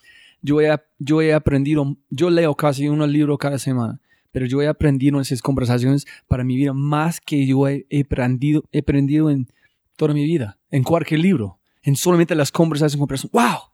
Sí, eso es. ¡Wow! Eso es. Cada vez es un hallazgo distinto. En cada vez también es importante que esté cambiando mi perspectiva. ¿Qué es éxito? ¿Qué es ser un humano? ¿Qué es conectar con las personas? Entonces, wow. Sí, eso es súper. Eso es, eso es buenísimo. Hay una palabra que todo el mundo dice que es humildad, que es una de las palabras que a mí no, no me gusta mucho y voy a decir por qué. Porque hay mucha gente que dice, no, que dice, no, esa persona de allá es súper humilde porque estás allá arriba y de pronto se baja y, y habla con los demás y, y es súper humilde. Y me parece que no debe ser así porque uno simplemente debe ser persona y todas las personas debemos eh, estar los unos con los otros. Yo no veo que haya alguien más que el otro porque haya hecho más cosas importantes o tenga más plata. Creo que todos tenemos eh, muchas cosas importantes adentro que uno se debería acercar para, para aprender de ellas y conocer cada vez más. Entonces creo que cada individuo tiene algo que contar y a cada individuo uno tiene mucha información que sacar para uno también nutrirse e irse por la vida de una manera más alegre y disfrutar y de saber cómo hacer las cosas.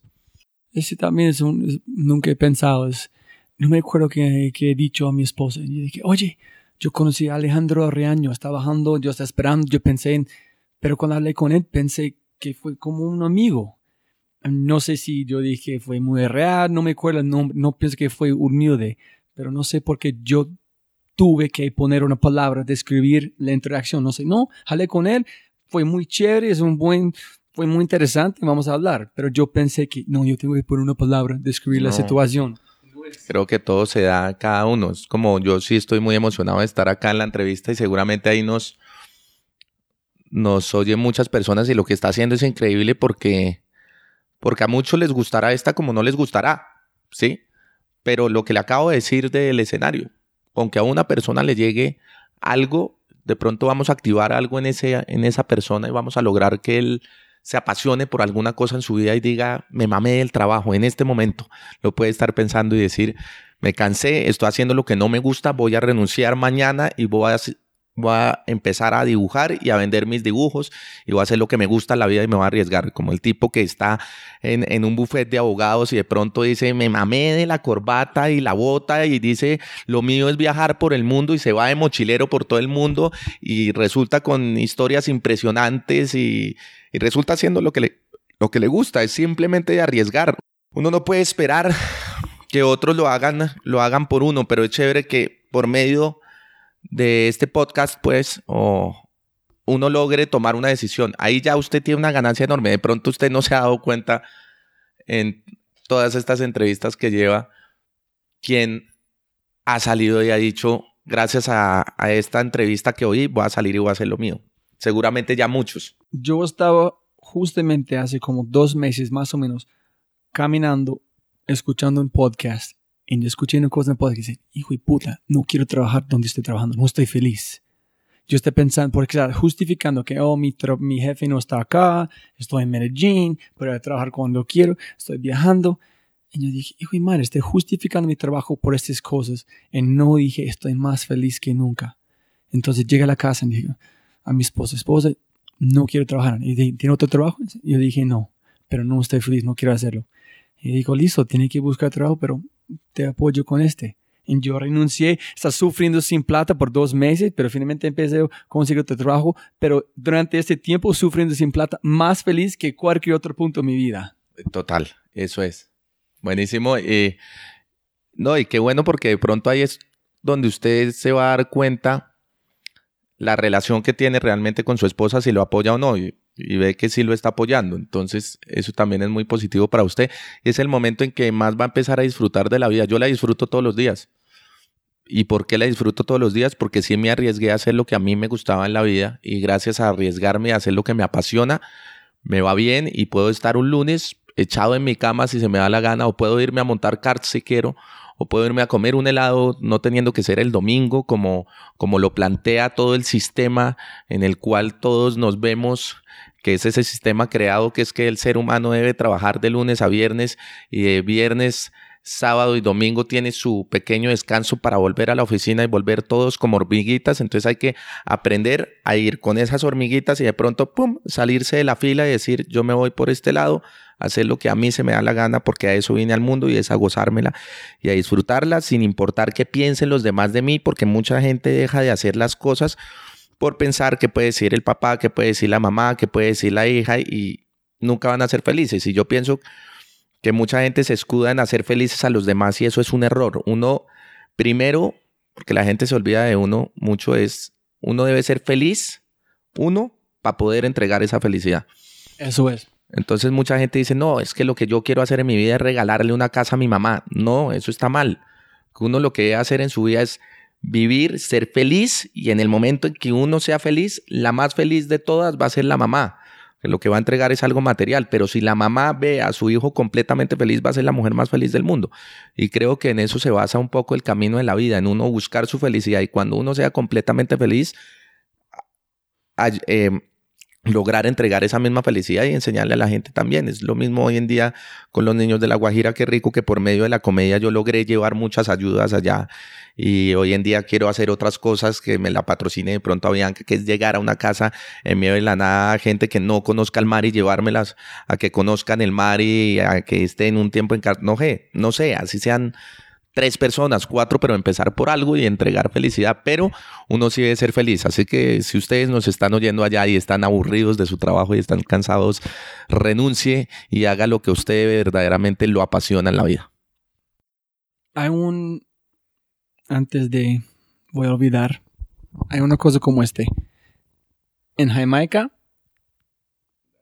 significa yo no sé, un hombre me dijo este, no sé si es la verdad o es una mentira, pero de, de momento que me dijo, me encanta, es, dicen, nunca arriba, no, no abajo, no arriba, mismo nivel. Es como un, abogado o hace este, un taxista, un taxista de persona en la calle. No, no sé si es verdad, no, es verdad, como lo, me lo acaba de mostrar. Nunca arriba ni abajo, siempre al mismo nivel. Buenísimo. Somos el mismo, de, como de color. Somos lo mismo de donde vengamos, eh, con maneras de pensar diferentes, pero todos somos seres humanos, todos somos personas. Y creo que no es de humildad, es simplemente de ser persona, de ser ser humano y comportarse como tal. No como nos digan que nos debemos comportar, porque la gente también dice, ay, no puedo hacer esto porque hay que ir a la gente. Si se quiere uno parar en la mesa, hay que pararse en la mesa, que no hay nada más rico que pararse en la mesa y disfrutarla. Eso es. Entonces, con la Guajira, con tu tío, con la muchacha en Bucaramanga, si tú puedes escoger un superpoder, ¿qué superpoder vas a escoger? La risa. pero... Para mí es un superpoder. No, pero ya tienes un superpoder, pero voy a como criticar, no criticar, pero preguntar más. Es, la razón que tú tienes es porque quién eres tú en todo el trabajo que has, que has hecho para llegar donde estás. Pero cuando yo estoy hablando de un superpoder, es como una araña van a como hacer un mordisco en su, en su cuerpo, ya está convertido. Entonces, tú ganaste ese superpoder porque lograste peleando como arriesgando, pero si tú puedes escoger un superpoder que tú puedas aplicar, puedes aumentar sus las, las risas, pues no sé, pero aumentarlas. Sí, por cómo están como con el, volumen de sus voces, puede, ¿no? Pero por ejemplo, tóxico humano dijo y un hombre se llama Ezequiel, el superpoder es como ver el mundo a través de los zapatos de los demás. Si en un momento que estás hablando, tú puedes entender cómo ellos están mirando el mundo para no juzgar. El otro hombre dijo no juzgar. Esos son unos ejemplos. Hmm. Otro dijo el Matrix, como absorber información de cualquier persona en, un segundo, como saber cómo conocer karate o cualquier idioma. No, me gustaría mucho saber qué es lo que la gente está pensando. ¿Hasta qué punto? Los demonios que ellos tienen adentro. Los demonios que tienen adentro, porque yo muchas veces analizo mucho a la gente y, y hay veces medio sé qué es lo que está pasando, pero no todo el tiempo, pero sí me gustaría esas veces qué es, qué es lo que piensa la gente del mundo de todo esto que está pasando. Si realmente lo que yo me siento a hablar con usted es real o no. O si estamos siendo reales, como que mucha gente se puede quejar de unas cosas, pero hasta qué punto realmente se está quejando, hasta qué punto va la verdad de lo que él está diciendo. A mí me gustaría saber si, si realmente ese sería un muy buen poder, el de saber si los políticos dicen la verdad. Sí. ese me encantaría. Me encantaría, pero, pero ya analizándolo sé que no. no dicen la verdad. Lo lindo de los políticos es cuando arrancan su carrera como políticos, porque siempre es lleno de ideales, siempre es lleno de verdad, hasta el punto en que se dejan manosear, llega la mermelada, llega la plata, llega el poder, quedan completamente ciegos y simplemente pasan por encima a los demás para lograr llegar a donde ellos quieren llegar, que es el poder. Para mí las peores personas, hay muchos que se salvan, pero para llegar a ser presidente de un país toca pasar por muchas cosas muy jodidas para uno lograr estar allá. Pero también montando en esa idea es, es una cosa conocer la verdad que están diciendo las personas, pero también si posiblemente las personas han llegado a un punto cuando que ellos están diciendo, ellos piensan ellos mismos que es la verdad. Ellos no están de acuerdo que están echando mentiras todo el tiempo. Sí, no, ellos piensan ahí que es la verdad. Por eso es chévere uno saber si sí es la verdad realmente lo que están ah, pensando. ya, ya, ya. So, entonces es, Pero sería la del político. no las personas. Pero ¿qué pasa si una persona está pensando, tú puedes, pensando en los niños, en qué has hecho en mis amigos, es, tú puedes entender qué la persona está pensando, en pensar, wow, esta persona tiene mucho talento, pero no pides, no, él no piensa que es capaz. Entonces tú puedes Eso puede ser chévere porque uno puede ayudar ahí. Sí, Y uno lo puede impulsar. sí, conocer la verdad. Exacto. Wow, ¿Por qué no? Tú de mucho potencial, no paras. No, y conocer la verdad de todo sería interesante. No solo en las personas, en general. Tener el poder de saber qué fue lo que pasó en ciertas muertes que nunca llegaron a ser resueltas de grandes personas de, de la humanidad. O no sé. Es, me parece que conocer la verdad es interesante. No sé hasta qué punto, porque ahí sí se raya uno y se suicida. Sí, y sí, es, esta, es otro. Porque yo estaba pensando siempre cuando era niño en el carro, en la, en la Pero me carrera. parece chévere vivir sin superpoderes. Entonces por eso como que no la, no la pensaba mucho. Es, es una vida así tal cual como que uno de verdad se la tiene que guerrear.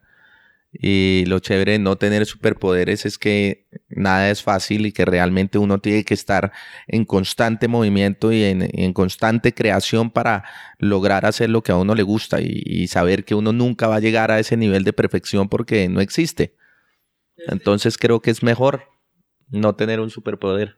Eso, yo voy a montar en este, porque las personas con quien estoy hablando, por ejemplo, en dos semanas van a publicar un podcast con Julio Correal. Y que este man ha hecho las historias, para mí es un superhéroe. Han hecho este en las noventas, fue secuestrado, en las ochentas Guns N' Roses, wow. Y, la, y que es muy chévere con un superhéroe, no son perfectos. Tiene como limitaciones, tiene como debilidades, son humanos. Somos humanos y no hay nada mejor que eso y que sentir. Y tú puedes, puedes gustar a esta persona o no. En esa es la parte chévere. Listo, súper. Listo, me gustan. Sí, Bien. sí. Pero ya tienes un superpoder que es. Muchas gracias, pero se va trabajando. Sí, Si fuera un superpoder, entonces le gustaría a todo el mundo. Y no es así. sí. ¿Sí Si me fue sencillo, todo el mundo van a hacerlo. Eh, exacto. Entonces creo que me gusta más como está. Que no a todo el mundo le cae bien, hay diferentes opiniones, pero simplemente uno va por la vida haciendo lo que le gusta. Y si se puede poner un cartelera enorme enfrente del aeropuerto internacional del Dorado, ¿qué mensaje vas a poner allá? Enorme. Cualquier mensaje para las personas. Eh, si reírte da vida y llorar también, entonces lloremos de la risa. Eso. que es una frase que pues que es mía, que yo creé porque porque me parece in- no sé, es algo con lo que me identifico. Ese no hay, ay, no hay nada más como lindo de como llorar de risa. No Exacto. cuando tú no puedas respirar, cuando estás llorando. Pero entonces no es llorar de tristeza, sino llorar como de, de, de risa, que va un poco la frase. Es como si reír te da vida y llorar también, entonces lloremos de la risa. ¿Has visto personas en tus shows a veces como llorando? Sí, sí. ¿Qué, muchas cómo, veces. ¿Cómo se- te sientes Esa es una esa es una sensación increíble porque hay veces me quedo con ellos y hay un momento en que el público baja la risa y se quedan unos riéndose y toca parar y se ríen más. Entonces es, es muy emocionante porque además me da el momento para improvisar y reírme de eso. Entonces es, es, es muy gratificante y ver a la gente en el teatro eh, botando las cabezas hacia, hacia sus piernas muertos de la risa. Eso es, eso es increíble ver cómo todas las cabezas se mueven en un teatro de 700 o 1000 personas o manotean riéndose. Eso es, eso es increíble. Es una sensación Wow. muy chévere. Wow, wow. Nunca he pensado en este momento, ¿no? Le- siempre como disfruto hacer este, pero nunca he pensado en cómo es para la persona que es regalando este belleza a mí. es, es, es, es, es increíble subirse allá porque en, en par de shows sí subí gente al escenario a que saludara y a que sintiera lo que yo sentía cuando saliera. Entonces se escondían conmigo y salían y todo el teatro de 800 personas lo aplaudían a ellos. Entonces hacían así, levantaban la mano y yo, ¿qué tal se siente? Y dice, uy, se siente una chimba. Entonces fue muy emocionante y muy grato. En estos momentos tú conoces la verdad real. Porque has visto, has sentido, ¿no? Ese es real. Cuando personas llorando de risa, ese es 100% la verdad. Eso es 100% real. Eh, No puede juzgar, no pueden como no. Ese es real. Y no está pensando en nada más, está en ese momento viviendo eso. Contigo, presente en el momento, Sí, como conmigo. viviendo este espacio juntos, ¿no? Sí. No sé si ya hemos hablado de este, pero ¿qué es éxito? Me imagino que es viviendo su pasión, arriesgando, no sé, pero ¿qué es éxito para Alejandro y quién es exitoso, en tu opinión? Éxito, sí, es lograr hacer lo que a uno le gusta y que le y que viva feliz con eso. Sí, es que muchas veces se va a lo económico, hay que le vaya bien y que gane. No, creo que es eh, estar moviéndose en lo que a uno le gusta todo el tiempo, constantemente.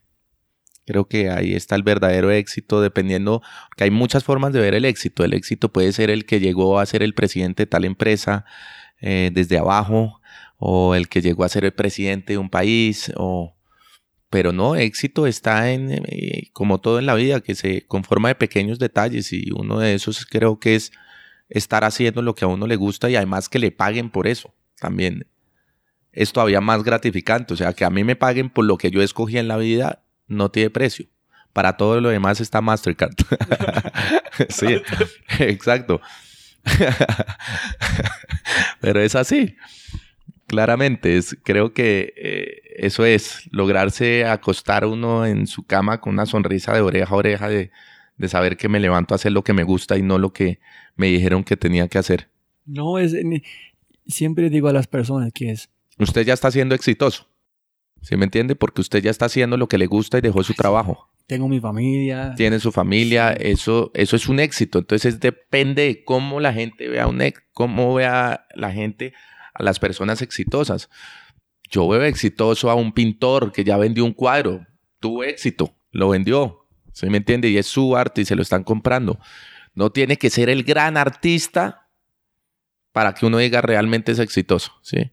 Y siempre digo a las personas que es, si tú pasas más o menos más tiempo a veces donde trabajas de, con tu familia real, ¿por qué vas a hacerlo con una cosa que no le gusta? Total. Está pasando más de mitad de su vida en un lugar que Hay no. mucha gente que ni siquiera está, ni siquiera pasa con su familia por el simple hecho de hacer plata. Entonces tiene su empresa, se levanta a las 7 de la mañana, llega a la 1 de la mañana a su casa, duerme y vuelve a su empresa al otro día a las 7 de la mañana, llega otra vez a la 1 de la mañana a su casa, se levanta al otro día y vuelve y repite esto a las 7 de la mañana, llega a la 1 de la mañana a su casa. Y cuanto menos se vio, construyó fincas, tuvo carros, tuvo mucha plata, pero realmente nunca estuvo con su familia por estar pensando en plata, plata, plata, plata, poder. Y ya cuando se ve viejo dice, no disfruté de la vida nada. Compré muchas fincas para demostrar que tengo, compré muchos carros, pero no pasó nada al este final. momento llega rápido.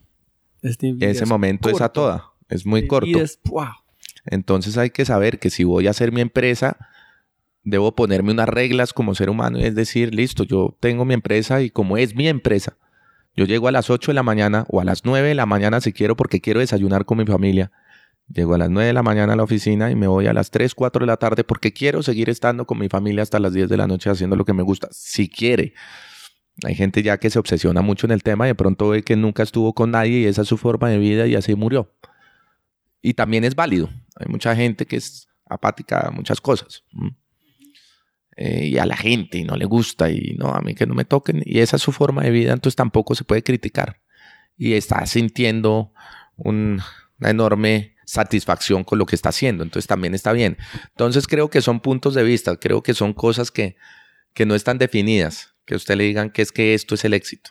Si ya se supiera, entonces todo el mundo se iría por ahí, pero creo que es estar en lo que a uno le apasiona. Y cuando uno gana plata o le pagan así sea 5 mil pesos por lo que uno hace, son los mejores 5 mil pesos que se puede ganar uno en la vida. a estar clavado en una empresa, en un computador rindiendo cuentas de 7 a 5 de la tarde. Eso es. Que si le gusta, qué berraquera. ¿eh?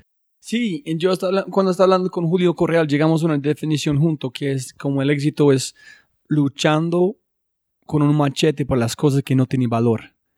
Exactamente. Es como, you know, presentarte como hacer chistes. Este no tiene, ¿Cómo van a poner en valor a este antes de tú no es un éxito? No puedes.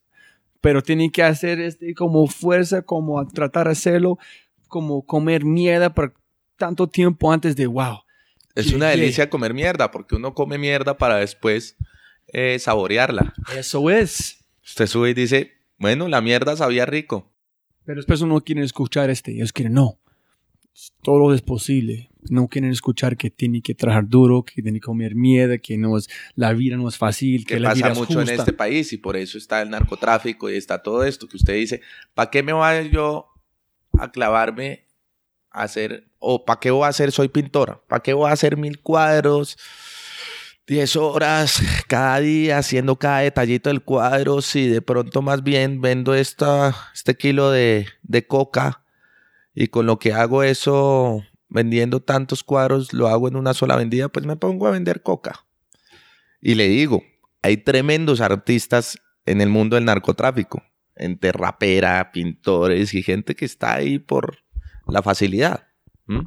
Es como esto que usted ve de prevención o todo lo que hacen mucho en los barrios de, meter a todos esos jóvenes que están eh, metidos en las drogas a, venga, los metemos por todo el tema del arte y resulta que salen unos talentos increíbles que rapean, que hacen freestyle, que hacen, eh, eh, que actúan, que tatúan, que dibujan. Chistes. Exacto, que hacen chistes, que todo, que juegan fútbol increíble y simplemente se estaban dejando consumir o llevar por ese mundillo. Entonces, un, creo que también un país donde haya una muy buena educación es un país que claramente eh, va a ayudar a que no haya guerra, porque una, un país sin educación no lo puede, no, se puede percibir y este es un país sin educación. no lo percibo yo, pues perdón. No, en ese es otro tema que es muy largo. Viendo, no hay atajos, cosas de valor tener largo plazo, pero sin educación es imposible ver este. En, en sí fue sencillo, todo el mundo van a hacerlo, porque todo el mundo que no tiene oportunidades venden drogas, porque es más sencillo, es porque todo el mundo que no tiene educación hacen este, ¿no? Claro, pero era lo que yo iba también, que en este mundo no debe haber, no debe haber excusas de, en eso. Mucha gente se escuda en eso, en esas excusas de, de decir, no, es que yo nunca tuve plata y mi vida fue, hubo violaciones en mi familia, hubo, con más razón cuando hay cosas muy fuertes es que a uno va a hacer más fuerte como ser humano y salir adelante solo. Y hay mucha gente que lo hace. Y por eso daba el ejemplo de Chaplin, una familia de cirqueros eh, completamente pobres, donde su madre se enfermó, su padre también, y él fue como sacando la cara sin saber qué iba a pasar porque fue de repente que sucedió. Eh, cuando lo empezaron a conocer en Inglaterra, después viaja pues a Estados Unidos a hacer todo lo que hizo. Em, fue con puro esfuerzo, pero ahí es una muestra pequeña de que todo se puede si uno se lo propone. Yo hay veces decía, no, yo quiero ser un actor de Hollywood cuando empecé a estudiar teatro muy chiquito, yo quiero ir allá. Y hoy en día digo, qué pereza uno ir allá, qué pereza uno no poder tener vida hoy en día, ¿sí me entiende? ¿Para qué me mato por eso si estoy siendo feliz con lo que tengo? Mm, lo disfruto al máximo y, cada vez me llegan muchas cosas para aprovechar que de pronto a unas ya hoy en día digo que no y a otras que sí, pero así paguen menos en la otra, pero es más interesante, pues la hago, ¿sí me entiende? Sí, claro, no, no estoy pensando, toda la conversación estoy pensando porque siempre, como yo dije, estoy disfrutando mi ignorancia, como aquí de un gringo, pero en la vida como una persona. Entonces cada vez estoy cambiando quién soy yo, en qué estoy haciendo. Alejandro, ya llegamos al punto casi de terminar. Y hay una cosa que olvidamos hablar que tú quieres compartir, un mensaje quieres dejar a las personas antes de terminamos. No, creo que lo que he dado acá es simplemente que nos volvamos a reunir para otra entrevista cuando usted esté, mejor dicho, porque seguramente va a pasar. ¿Quién sabe? Porque está, no, está increíble la, la entrevista y no es porque estemos acá sentados, porque de verdad fue una entrevista muy verdadera y real. Y por eso llevamos casi dos horas hablando. Y yo quiero decir a vos mil gracias porque siempre a- voy- estoy, me voy aprendiendo que es, no tenía ninguna idea quién fue Alejandro Reaño en es 100% al otro lado que yo pensé que iban a pasar, ¿no?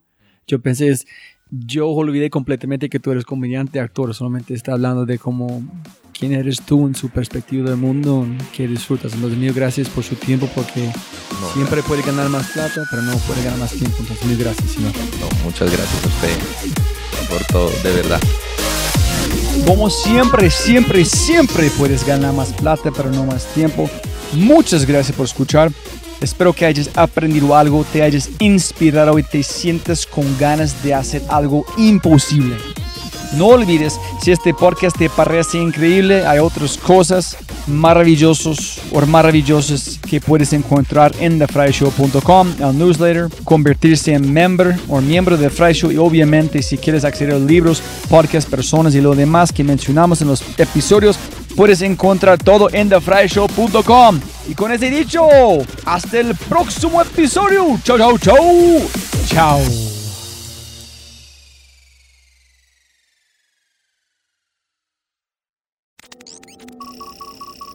Como siempre, siempre puedes ganar más plata, pero no más tiempo. Muchas gracias por escuchar. Antes de terminar, unas cosas importantes para preguntar y mencionar. Número uno, deja una calificación Spotify. Ya, ya, déjala. Literalmente toma segundos y como yo mencioné, el impacto es enorme. Además, estarás garantizado de sentirte increíble el resto del día. También estamos produciendo todo el contenido en YouTube. El canal es espectacular. Tengo mi newsletter Conejo Blanco, las notas del podcast y los enlaces, las transcripciones. Nuestro otro podcast, Matamos Preguntas, escúchalo. Y más se puede encontrar en thefryshow.com. Y si quieres enviarme un mensaje o patrocinar el podcast, puedes enviarme un mensaje usando cualquiera de mis redes sociales con mi nombre a Robbie J. Gracias, abrazo grande y sigue escuchando.